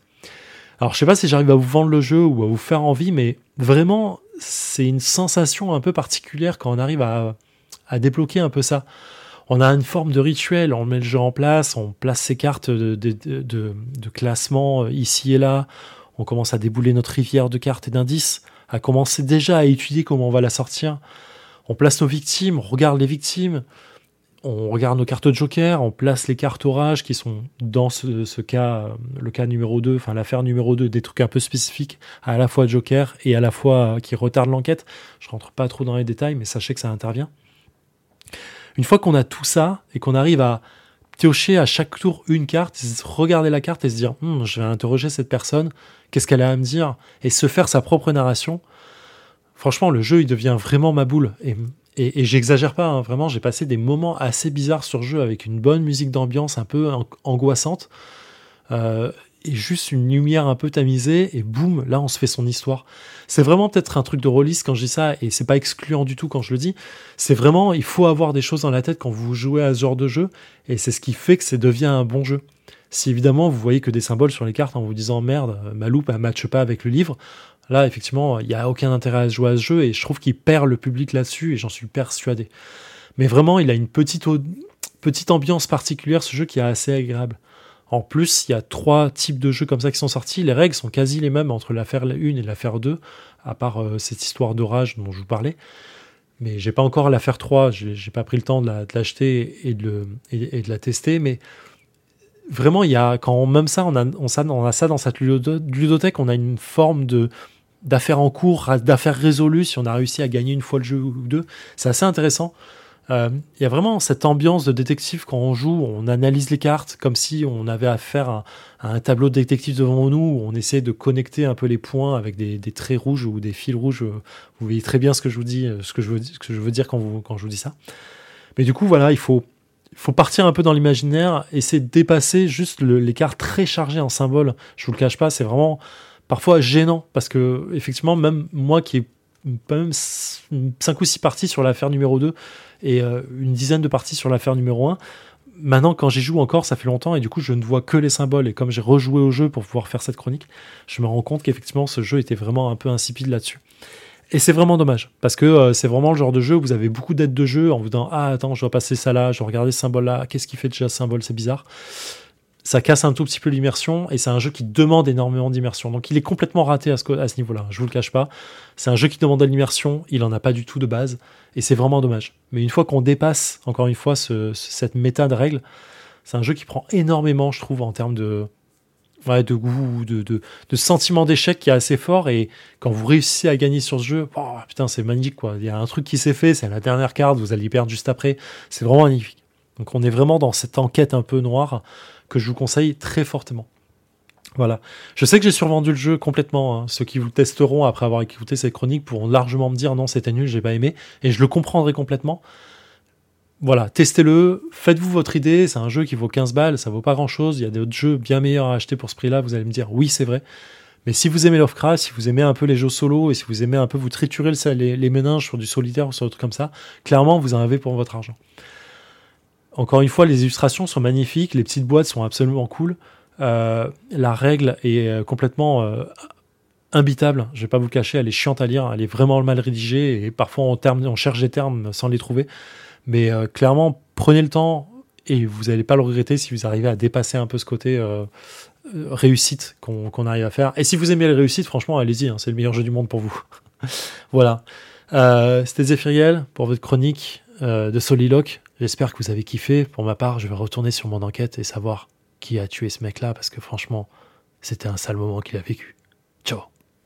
Eh ben, merci beaucoup Zéphiriel. Alors, euh, je ne sais pas si toi tu y as joué à ce jeu, euh, Fenduel. Toi qui aimes bien Cthulhu, quand même, l'univers. mais je t'avoue, j'ai vu les cartes, euh, ça m'a donné envie. Alors ensuite, si c'est un jeu que solo, euh, voilà. Alors ensuite, euh, je- je- j'avoue, je, je, je, je dis ça, j'ai jamais vraiment apprécié beaucoup les jeux solo, sauf euh, Marvel Champions là récemment, mais euh, c'est je, je lutte un peu pour jouer en solo, quoi. Je, dois me battre contre moi-même. Je sais pas pourquoi. Comme beaucoup d'entre nous, hein, j'ai remarqué, on a tous souvent cette réponse. Euh, là, en fait, c'est vrai qu'Arkham Noir, moi, c'est un jeu que, bah, pour le coup, que moi j'ai aussi, auquel j'ai joué. Et euh, je trouve que Zéphiriel, il en a vraiment, mais tellement bien parlé. Il a euh, exprimé un peu tout ce que moi je. Enfin, il a très bien exprimé tout ce que je pouvais ressentir sans que ça soit forcément facile à, formuler. Je trouvais ça super bien expliqué, le ressenti de jeu, le en lui-même. Euh, moi, j'ai pas fait la boîte hein, dont il parle, l'appel du tonnerre. J'ai que joué à la boîte du, la boîte numéro 1, donc c'est-à-dire les meurtres du culte des sorcières. Rien que le titre est tellement beau, je trouve, en fait. euh, et c'est euh, tout ce qu'il en explique, c'est exactement ça. C'est-à-dire que c'est un jeu où t'as un petit côté rituel, oui, dans la préparation du jeu, c'est très très très euh, contraint. En fait, t'as très peu, enfin, tu, faut que tu fasses exactement ce qu'on te dit. Et après, le, le jeu en lui-même est très hard. Enfin, c'est vraiment un hard, mais hard super dur. Euh, on avait parlé une fois de, j'avais parlé une fois d'objection. Je sais pas si tu t'en souviens dans un t'as Oui, joué à quoi. Absolument, ouais. Et en fait, c'est exactement le même gameplay, c'est-à-dire qu'il va falloir que tu fasses euh, coïncider pour pouvoir continuer à poser des cartes, ce qui est hyper important dans le jeu. Faut que tu fasses coïncider des symboles, donc c'est un peu des suites que tu fais. Enfin, il y a vraiment un côté un peu euh, casse-tête dans le jeu, qui est, mais sauf que là, dans, dans comme c'est un jeu solo, c'est ultra punitif en fait. Tu perds très Mhm. facilement et tu n'es pas à l'abri de faire des erreurs de règles. Donc moi, je pense que sur 14 parties, j'ai fait deux victoires, dont, Ah oui. une, dont une dont je suis sûre à 100% qu'elle est vraiment méritée. Il y en a une, je me demande si je me suis pas planté à un moment dans les règles, tu vois. Il n'y a pas de, il y a, il y a pas du tout de côté euh, aléatoire. Souvent, ce que je, je trouve euh, un peu dommage dans les jeux solo, euh, c'est que c'est que t'as souvent l'aléatoire et tu peux genre, euh, si tu dois piocher des cartes, bah tu pioches trois Bah cartes de si, parce qu'en fait, euh, la façon dont tes T'es cartes mort, vont quoi. sortir, il, bon, il, le- il est pas rentré dans le détail des règles et heureusement parce qu'en fait les règles sont assez, euh, ouais, assez, com- assez compliquées. Elles sont pas touffues parce qu'il n'y en a pas beaucoup, mais en fait leur articulation est assez compliquée. Mais en fait, euh, si par exemple Ce qu'il tu, dit, c'est qu'elles sont mal écrites même carrément. non, elles sont pas mal écrites. Elles sont, euh, elles sont tordues en fait, euh, les unes par rapport aux autres, mais elles sont pas spécialement mal écrites. En fait, c'est assez, non, Ok, c'est assez clair quand tu le lis, mais en fait c'est plein d'articulations. Donc euh, il faut être et ça c'est le genre de truc que tu oublies facilement, tu vois, quand t'es dans le Mhm. prêt dans le et par contre une fois que t'es rodé parce que ça fait plusieurs parties que tu fais, t'es tellement rodé que ça, ça passe et après tu peux vraiment rentrer dans le côté euh, ambiance du jeu parce que la direction artistique du jeu, enfin des cartes, elle Ouais, est ouais, vraiment excellente. Donc euh, oui, et le, le comment dire le créateur du jeu Yves Tourini qui est aussi illustrateur, en, il est canadien. euh, et on mettra dans le ouais. Ouais, je mettrai dans le billet enfin la retrouver. Il a un site personnel, hein, donc euh, on mettra le lien pour son site perso. Euh, et c'est des illustrations qui sont à, à- en- entre. Je trouve que c'est entre beauté et malaisance, tu vois ce que je veux dire ou, ou pas? C'est Enfin, exactement les- du Lovecraft. Ouais, te- tellement, t'es complètement transporté. En fait, c'est un jeu qui demande beaucoup de s'accrocher. hein. Il faut, faut avoir envie de rentrer dedans. Ça reste pour moi quand même un truc de fan. Quoi. Si t'es pas fan du truc, euh, ça va être euh, quand même compliqué de. Je pense d'avoir envie de, de t'accrocher à mort euh, là-dedans. Quoi. Mhm. Mais toutes les cartes, les petits, le petit fluff qu'il y a dessus et tout, tout est tellement bien calibré que c'est un. Quand t'arrives à t- à t'extraire de la mécanique et à hum, un peu te laisser aller à lire les cartes et tout, c'est super quoi. C'est très, très très chouette. Voilà, donc c'est une expérience. En fait, c'est vraiment une expérience. hein. C'est un jeu vraiment différent de ce qu'on voit habituellement. Donc, euh, ne serait-ce que pour ça, je pense que ça vaut le coup d'être joué. Et alors, il a dit que Blanche était une personne extraordinaire. Et donc, je plus sois, Blanche est, est une femme exceptionnelle. Je, voilà, je le dis. euh. Je l'ai déjà croisé et je, je, je plus plus sois. On aime tous Blanche. hein, euh. Donc, euh, non, mais c'est vrai. pareil qu'elle plein aime euh, Grand Austria Hotel. Alors... Oui, alors, attends, c'est, ça, c'est clair que. Elle en fait largement aussi la. Comment dire la, Elle fait les réclames aussi pour Grand Austria Hotel. Donc, euh, elle est extraordinaire. Et ben écoute, maintenant, on va, ça va être le moment de jouer dans ces chroniques. Puisqu'on va pouvoir écouter euh, la chronique de Cargo, ceci est un jeu. On va tout d'abord revenir sur la réponse de l'énigme du mois dernier. On va écouter tout de suite Cargo pour la bonne réponse. Elias, je vais te soumettre une énigme. Très inquiétante et troublante énigme que cette question. Désolé, je ne joue plus aux jeux de société depuis 5 ans. Si tu réussis, je te couvrirai d'or. Je suis prêt, allons-y, je me sens très en forme. On va s'amuser. Ceci est un jeu. Salut les joueuses et salut les joueurs, ici Cargo, bienvenue dans Ceci est un jeu, la chronique où vous, auditeurs, allez jouer. Et c'est déjà la dernière énigme de l'année, et je suis sûr que vous êtes tous très très tristes, mais aussi très très contents car qui dit été dit hors série, et ça, ça c'est trop cool. Vivement celui de l'Est. Ouais parce que l'autre, euh, bof quoi. Enfin bref, comme c'est sans doute le premier épisode de l'un d'entre vous, on commence par la règle. Y'a personne ici à part moi qui soucie encore de respecter les règles Ceci est la règle. Dans ce jeu, je vous présente une énigme qui parle d'un jeu de société. Le but du jeu est de deviner le jeu de société en question. Cette énigme est un montage d'extraits sonores qui comporte chacun un indice sur le jeu. Les indices peuvent porter sur tout ce qui touche au jeu en question. Sa mécanique, son matériel, son thème, ou le nombre de figurines inutiles qui accompagnent le pledge de sa version de luxe. Vous avez quelques semaines pour répondre. Parmi les bonnes réponses, un participant sera tiré au sort et gagnera l'honneur d'être cité dans le prochain épisode des chroniques et de recevoir un goodie proxy jeu. Maintenant que vous avez compris, passons à la réponse de la dernière énigme. Jamais je n'aurais cru trouver une réponse au fond d'une bouteille. Ça ne vous empêchait pas de la chercher. Ceci est la réponse. La réponse du mois dernier était Welcome to your perfect home. Dans Welcome, vous incarnez des architectes des années 1950 aux États-Unis. On va chercher à gagner le plus de points de victoire en construisant des maisons dans la petite ville que vous allez créer et qui sera composée de trois rues. Ça jaja, ça parle, c'est rien, c'est la rue. Je suis dans la ville, la chambre avec la vue. 20 000 sur nous, c'est rien, c'est la rue. Tu grandis, tu oublies, c'est rien, c'est la rue. Mais en plus, il y avait trois fois c'est la rue dans l'extrait, hein, et comme il y a trois rues à créer, euh, comme par hasard, hein. celui qui a fait les extraits, c'est pas le dernier des, enfin, enfin c'est pas le dernier quoi. Bref, on va construire des maisons dans trois rues d'une ville. Ce jeu ne se joue pas avec un plateau, mais avec des cartes et des feuilles de papier. C'est en effet un flip and write. Un flip and write. Bon, un, retourne et écrit. Et oui, on va écrire des trucs sur une feuille et cocher plein d'autres bidules. Oui, bon, il y a des tâches, euh, c'est tout barré. J'ai tellement raturé que j'ai transpercé le papier. C'est immonde. On dirait que j'ai lavé par terre avec, mais c'est fait. À chaque tour, on va retourner trois cartes et on va choisir une combinaison de un numéro et de une action.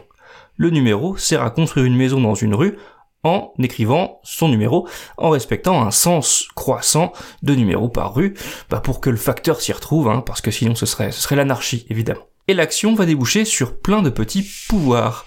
Par exemple, l'action de la piscine va vous faire mettre des points, mais uniquement si la maison choisie possède une piscine. Avec un super bikini, mais la piscine est fermée. On distribue des plaides à la tombée de la nuit et plein de jeux de société. Et en plus, il y a des jeux de société avec la piscine. Hein.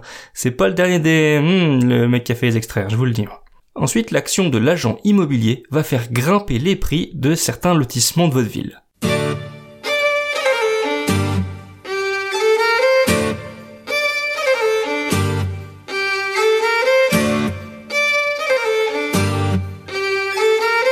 Vous avez l'heure, s'il vous plaît, je suis là pour l'appartement, moi j'investis dans l'immobilier. Ces lotissements, vous pourrez les réaliser en posant des barrières avec l'action barrière. Vous pourrez aussi faire bosser des intérimaires ou même faire des parcs. En plus de tout ça, tous les architectes cherchent à réaliser des objectifs pour obtenir des points de victoire supplémentaires. Ce sont des plans. Le premier qui réalise ces plans prendra plus de points que les autres. Mais attention au rush qui peut parfois s'avérer contre-productif. Merci maman. Ne jamais plus l'écouter. Ne plus suivre ses plans à la con. La partie se termine lorsque au moins un architecte a réalisé tous les plans, ou lorsque toutes ces maisons ont un numéro, ou lorsqu'il s'est révélé incapable pour la troisième fois d'attribuer un numéro à une maison de sa ville. Alors il y a ensuite toute une salade de points sur tout ce qui a été mis sur les lotissements, le prix, les piscines, les parcs, pour faire un gloubi-boulga de points de victoire. La réponse était donc Welcome to Your Perfect Home, le premier de la gamme des Welcome to. Euh, rassurez-vous, j'ai aussi accepté ceux qui ont répondu welcome to ou juste welcome, hein, que voulez-vous, hein, c'est les vacances, hein, on n'est pas trop regardant. Euh, j'ai refusé ceux qui ont dit route, hein, par contre, hein, merci, faut pas faut pas pousser trop loin non plus. C'est un jeu de Benoît Turpin pour 1 à 100 joueurs. Ah bah, bah oui, comme c'est un duplicate et qu'il y a 100 feuilles, bah on peut jouer même jusqu'à 100. Il y a Dylan, Julie et Samantha et Balthazar.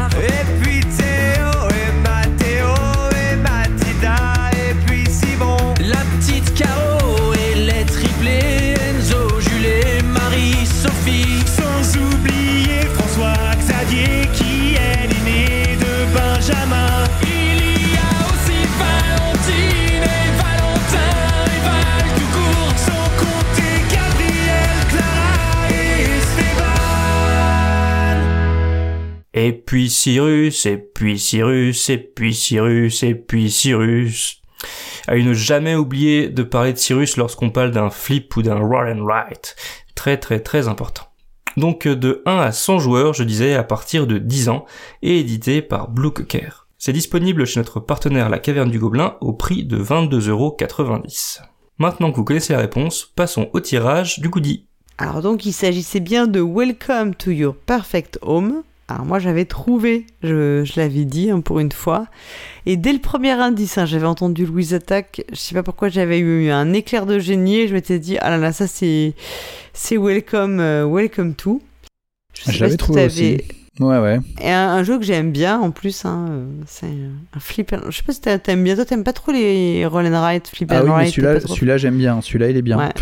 Bah, je trouve qu'il est ultra thématique en fait. Euh, Il colle très bien avec ce que tu fais, donc euh, c'est. Non mais je vais, chouette. je vais le redire, hein, euh, c'est pas que j'aime pas les roll and write, c'est qu'il y a beaucoup de roll and write qui sont euh, juste à partir à la benne, quoi, qui ont aucune imagination et qui n'apportent rien. Et Welcome to est très cool, voilà.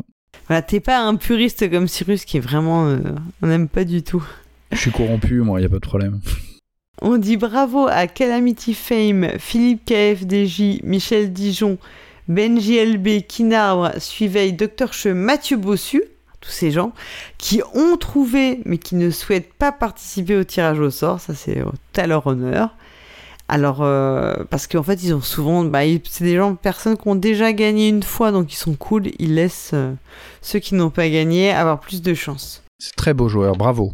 Ouais, hein, c'est bien ça, franchement. Et donc maintenant, on va faire le tirage au sort, donc euh, de 1 à 21. On a 21 bonnes réponses. Je te laisse euh, officier, Fendoel. Est-ce que tu as euh, un dé de, à si je trouve un 21 truc. faces Le bon chiffre est le 16. Le 16, c'est notre commentateur fou, Gerny Lolo, qui a donc gagné. Bravo, Gerny Lolo. Bravo à lui, à toi. Ouais, franchement, bravo à toi. Et donc, bah, Cargo prendra contact avec toi pour t'envoyer ton goodie. Super. Et puis, bah, écoutez, on va écouter maintenant la nouvelle énigme. Euh, et en plus, là, vous aurez deux mois pour répondre. Qui, euh, pour gagner, euh, le- donc c'est la dernière de la saison. Et on donnera la réponse au mois de septembre 2022. On écoute tout de suite la nouvelle énigme. Quelle est la vitesse de croisière d'une hirondelle lorsqu'elle n'a aucune charge? Que voulez-vous dire? Une hirondelle africaine ou une hirondelle européenne? Ceci est l'énigme. Eh bien, bravo à celle ou celui qui a été tiré au sort. Démarrons maintenant la nouvelle énigme, celle qui marquera le début de la saison prochaine. Tâchez de ne pas rater votre départ, ça va commencer.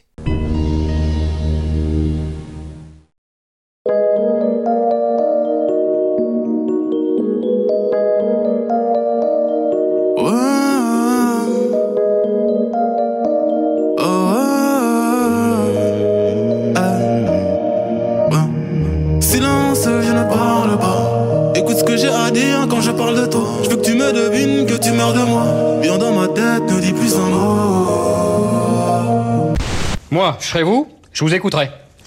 Non, moi, je serais nous, je vous. Si moi j'étais vous, je vous écouterais. Non, c'est si moi je suis vous, non Je vais réexpédier cet enfant de salaud de mécano de mes deux à fond de cale. Capitaine, mon capitaine, on a besoin de vous pour nous guider. Moi j'écrirai des poèmes pour leur montrer qu'on peut pardonner. Capitaine, mon capitaine, on a besoin de vous pour nous guider. J'écrirai des poèmes pour leur montrer qu'on peut pardonner.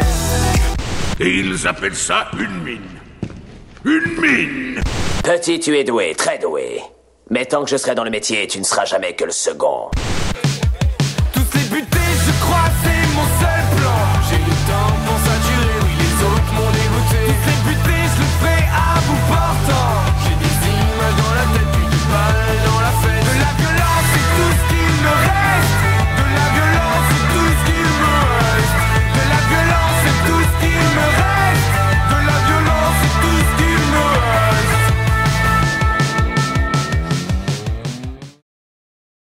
Et voilà, l'énigme est terminée. Vous pouvez la réécouter autant de fois que vous le voulez en utilisant les timecodes de l'épisode.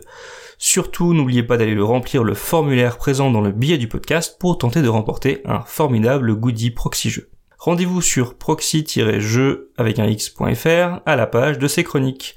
Vous y trouverez également les noms et les références des extraits des énigmes, ainsi qu'un lien vers la playlist contenant toutes les musiques de cette chronique. Vous avez jusqu'à mi-septembre, hein, vous avez un peu de temps maintenant pour me faire parvenir votre réponse. Quant à moi, je vous retrouverai euh, bien cet été euh, au hors-série, euh, j'espère. Et sinon en septembre avec une nouvelle énigme.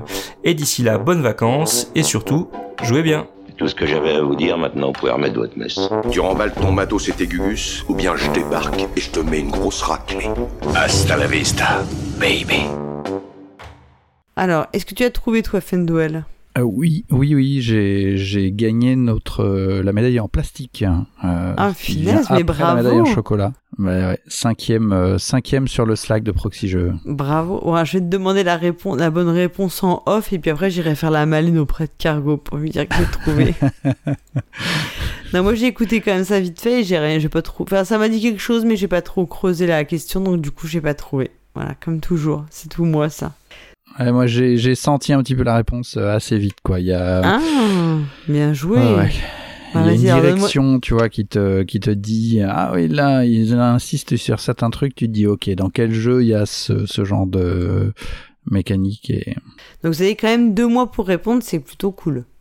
Plus de deux mois même, euh, deux mois et demi pour répondre. euh, Vous avez le temps d'écouter réécouter la 12 watts Cargo pendant tout ce temps. C'est ça, ou de l'embêter sur le Discord pour le faire parler, on sait jamais. Ouais, le torturer un peu si vous le croisez, n'hésitez pas, vous le. Voilà, vous le, vous le croisez. Vous pouvez lui mettre du Michel. Comme il avait promis de mettre du Michel Sardou dans toutes ses chroniques, c'est bon. euh, vous, pouvez, vous pouvez vous venger, je vous donne ma bénédiction. Euh, bah écoute, Fendel, on arrive à la fin de cette euh, émission.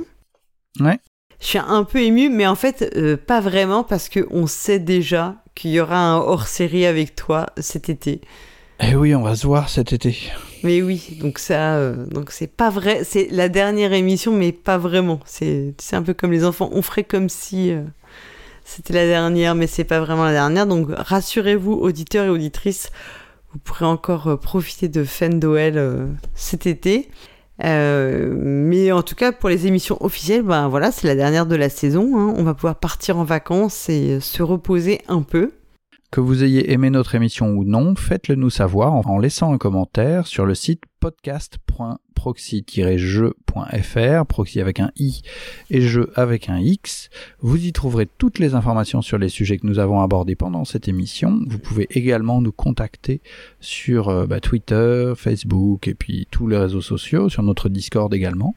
Mais surtout, bah, parlez de nous autour de vous. hein. C'est comme ça qu'on qu'on est de plus en plus connus. Alors, on, bah, on se retrouve pas la semaine prochaine, du coup. Et puis, euh, ni le mois prochain, hein, comme on l'a dit. On est en vacances, mais on se retrouvera pour un hors-série. Spécial team. euh, alors, on va avoir des, des hors-séries, vous savez, euh, plusieurs hors-séries, enfin deux. Mais le seul qui est vraiment important, c'est celui de la Team Paris, parce que c'est le seul qui est vraiment intéressant. On peut le dire quand même, hein. Je, je pense qu'on peut, on peut convenir de ça sans aucun problème. Voilà, parce qu'on a les gens les plus glamour de l'équipe qui seront présents. Et aussi, peut-être que si on peut, comme il y a Paris Ludique, peut-être qu'on fera un petit euh, feedback. euh, on l'avait déjà fait. Euh, un- Ouais. un- peut-être En un vadrouille, petit hein, retour. Ouais, vadrouille. sur- Ouais, voilà, Proxy Jean Vadrouille. On fera peut-être un petit retour sur Paris Ludique quand même, si on, comme on est plusieurs de l'équipe à y aller, pour vous euh, parler de nos découvertes à cette occasion. Et puis, ben, en- écoutez, en et on se retrouvera de toute façon en septembre pour la saison 13. Ouh là là, ça commence à, commence à être vieux, hein. Mhm, C'est ça. Et en attendant, jouez, Jouez bien. bien.